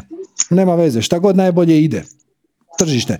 Ok, može si tako, ali to nije put obilja. To te neće ispuniti, to te neće učiniti sretnim, to će ti samo pomoći da manje ili više lagano životariš. Ono što će te doista ispuniti je da ti daš srce u to. E, drugim riječima, ovaj tvoj plan bi bio super. Da je tvoja prva rečenica bila ja gledam ove ljude koji će se smrzavat i to je strašno. I ja sam gledao kako ću im pomoć i našao sam neke pelete u Litvi. I onda sam sjeo u auto i otišao sam vidjeti je li to stvarno istina. I onda sam tamo našao neke ljude s kojima baš ne rezoniram E sad bismo bili na putu, krenuo si iz veselja, krenuo si iz strasti, želiš pomoć, očito si mobilan, pokretan, e, možeš sporazumit, e, sjeo si, napravio si, poduzeo si akciju, sad će se početi otvarati prilike, o, sad će se, ali ako ti kažeš, je, došli su neki peleti, bude to dobar biznis, gle, bude, ali to te neće učiniti sretnim i to te neće staviti na vibraciju obilja. Na vibraciju obilja ćeš doći kad prestaneš prosuđivati i sebe i druge, kad počneš raditi srca za najviše dobro onih koji su tu oko tebe. Mislim, ono, uočio si problem, tvoj susjed neće imati za grijanje, ti imaš rješenje, to je odlično ako te to uzbuđuje. Ako je to Je, biznis, biti- onda... Da, mislim, znaš razliku? kaj, e, da, je, je, bo- a sad, sad, biti kako sam ovo izrekao, ne, Mhm. Došao sam biti do toga da e, u jako, znači to sad ja, meni se to, da kažem ti, dan, e, ono, znači zadnjih 30 dana nešto se je dešavalo, se nije, e, mislim, nije se puno dešavalo, kužiš. Jedna informacija tu, jedna slijepa ulica tamo, pa druga slijepa ulica, pa ono, jel? A sad u zadnja dva, tri, četiri dana to ono, na jedan put se rekao bi, znaš, ono, kod da bi bomba pala, razumiješ, ono, pljuštu sa svih strana, jel, mislim, ta ponude, interes i ta, možda nisam bio u biti na to spreman, jel? Koji je ovaj tempo koji do sada bio ovako, ala, ajmo reći, lagan, lagan, lagan, sve pet, sve išlo onako kak je išlo, jel? I sad na jedan put ono, ko neka erupcija koji se desila, ne? I sad možda, šta je, možda se ne da se time nosi toliko, rekao, ja. Gle, to može biti pozitivan ili negativan sinhronicitet, ali u svakom slučaju i u jednom i u drugom ćeš profitirati. Znači, ako je pozitivan sinhronicitet, onda ćeš pokrenuti novi posao i nešto zaraditi. Ako je negativan sinhronicitet koji je tu da te nauči da se ne radi iz vibracije pohlepe, onda će se desiti upravo ovo. Iće, kreirat će, eh, dovićeš partnera ovo ono i onda će te neko zajebat za pare. I onda ćeš se ti pitati, zašto se meni ovo dogodilo? Pa sve je išlo kako treba. Našao sam poslovnog partnera, doveli smo, uspjeli smo carinit, skladištit ovo, ono, sve smo riješili i onda gad mene prevari, taj svemir nema, nema srca. A zapravo možda, ja sad nagađam, možda ćeš dobiti neku lekciju koju samo ti iz, i kreacija znate da ti treba. Tako da ako su ti se sinhroniciteti zaredali, svakako ih slijedi, ali bez očekivanja. Nemoj biti razočaran ako shvatiš da je to bila lekcija, a ne uspjeh. S druge strane, nemoj ni zatvarati vrata jer sigurno je lekcija, a nije uspjeh. Dopusti da se dogodi šta god da se treba dogoditi. Ili ćeš uspjeti ili ćeš naučiti. Ne može biti loše nikako. Da, u biti istina. Kažete, ono, bilo je na jedan put ono, bomba, ono, sa svih strana, kužiš, ono, sad stižu poruke, porude, ideje, ono, i kažete, možda se nisam znao sa time nositi toliko, ali u biti sam do sada bio više manje sam u tome, jel? I sada mm na jedan put, ono, šta je, ono, puno tih nekih vanjskih utjecaja, pa kažem ti, nisam se zna kak bi, kako se sa time nositi u biti, jel? Pa Na kakav način to u biti prihvatiti, da prihvati iz najviše moguće vibracije, iz ljubavi, znatiželje, kreativnosti, inspiracije, dopusti da te taj put odvede tamo gdje te treba odvesti bez očekivanja. Ili je, ćeš... Biti, ako prođe, prođe, ono, kojiš uopće e, neću ako ne pro... ali, ako, ali ako ne prođe, zastani na trenutak i zapitaj se zašto ovo nije prošlo, šta, sam, šta ja iz ove situacije imam naučiti jesam li ja postupio iz prave vibracije, je li to stvarno bilo iz ljubavi ili iz oskudice, pohlepe, frustracije, šta go... Zaviriš malo unutar sebe i onda kad otkriješ, shvatiš da je cijela ta situacija služila da ti to otkriješ. To mi je u biti najviše kao neki izazov, ajmo reći. Pa da. nekako najviše iz toga, rekao bi ta neka startna pozicija moja je bila, ajmo reći, izazov. Znači, ono, ukazala se prilika, jedno od mnogih i ne znam, nekako sam je ugrabio i krenuo sam se s tom prilikom igrati i u biti sad sam do toga došao, tako da to u biti gledam, jel? I sad... Mm, nisi je ugrabio, nego si je dopustio. No, mislim, ugrabio, uhvatio, uhvatio, ajmo reći, jel? I kaže ti, počeo sam se s njome igrati, jel? Ok. Ali doslovce igrati, jel? I u biti to je to. hvala, Sretno. u biti nastavit ću sa pozitivnom vibracijom dalje, pa šta bude, vidit ćemo. Tako je, šta više ljubav? E, hm? da, još jedno pitanje tehničke naravi. Znači, ja bi upisao taj intenziv, jel? Mhm. ali nisam, ono, nisam nikad uplaćivao preko ništa preko interneta, tako da nemam pojma kako to ide. Mislim, šta sugeriraš, ono, mislim? Može, može i preko internetskog bankarstva. Aha, dobro, ok, riješeno onda, ok, superički. Ne, bit će PayPal, kreditna kartica i internetsko bankarstvo, ono, IBAN broj i ono, može da, iz Hrvatske i iz inozemstva, sve ok, sve super. Cool, cool, superička. I to je to da ne dajem više, ono, za večeras. Uživaj. Hvala puno i se vidimo. Je. Hvala. Hvala tebi. Ćao. Ćao. To ljudi, bit će to to za danas. Da vas podsjetim na dva najvažnija highlighta dana. Znači, prvo se vidimo na premijeri Puta u zlatno doba. Velika svečana YouTube premijera ovaj vikend i subotu i nedjelju, dva su dijela, to nije isto, znači gradivo je različito, nastavlja se, u subotu je jedno tri sata, u nedjelju je nešto malo manje, tipa dva i po, znači velika svečana YouTube premijera. Naravno, kao i obično na našim premijerama, imat ćemo interaktivni chat gdje se možemo dopisivati, pogotovo kad znaš da postoji snimka, onda se može dopisivati, jer dok se dopisuješ, u principu zaboraviš. Šta je ono rekao, šta je ono rekao, kako smo došli do ovoga, da, kada, evo, to uvijek bude zabavno, znači vidimo se prvo. A onda kad pogledate e, put u zlatno doba, ako to s vama bude razoniralo, evo, vidite, nudi se intenziv, www manifestiranje kom kroz više ja, meditacijsko-transformacijski, nekakav opis imate u videu koji je na stranici, to je više manje skraćena verzija ovoga što sam danas ispričao, imate neke natuknice sa tehničkim, e, to kad počinje, kad završava i to sve skupa, ako to s vama rezonira, bit će mi neobično drago, čast i zadovoljstvo da zajedno prođemo taj, taj prvi korak, to, taj usvajanje navike. Tipično, neki kažu da je za usvajanje navike treba 21 dan, neki kažu da treba 45. Pa smo mi uzeli 8 tjedana, jer to je zapravo 50 i nešto dana, odnosno ako gledate baš od prvog do zadnjeg sastanka, onda je to 50, 49 ili 50 dana to vam je više nego dovoljno da usvojite naviku i onda nastavite po njoj postupat. Mi ćemo vjerojatno do tada smisliti neki način da oformimo nekakvu skupinu za podršku. Ako ništa drugo imat ćete na Facebooku, privatnu, zatvorenu, samo za polaznike, pa možda smislimo nešto drugo.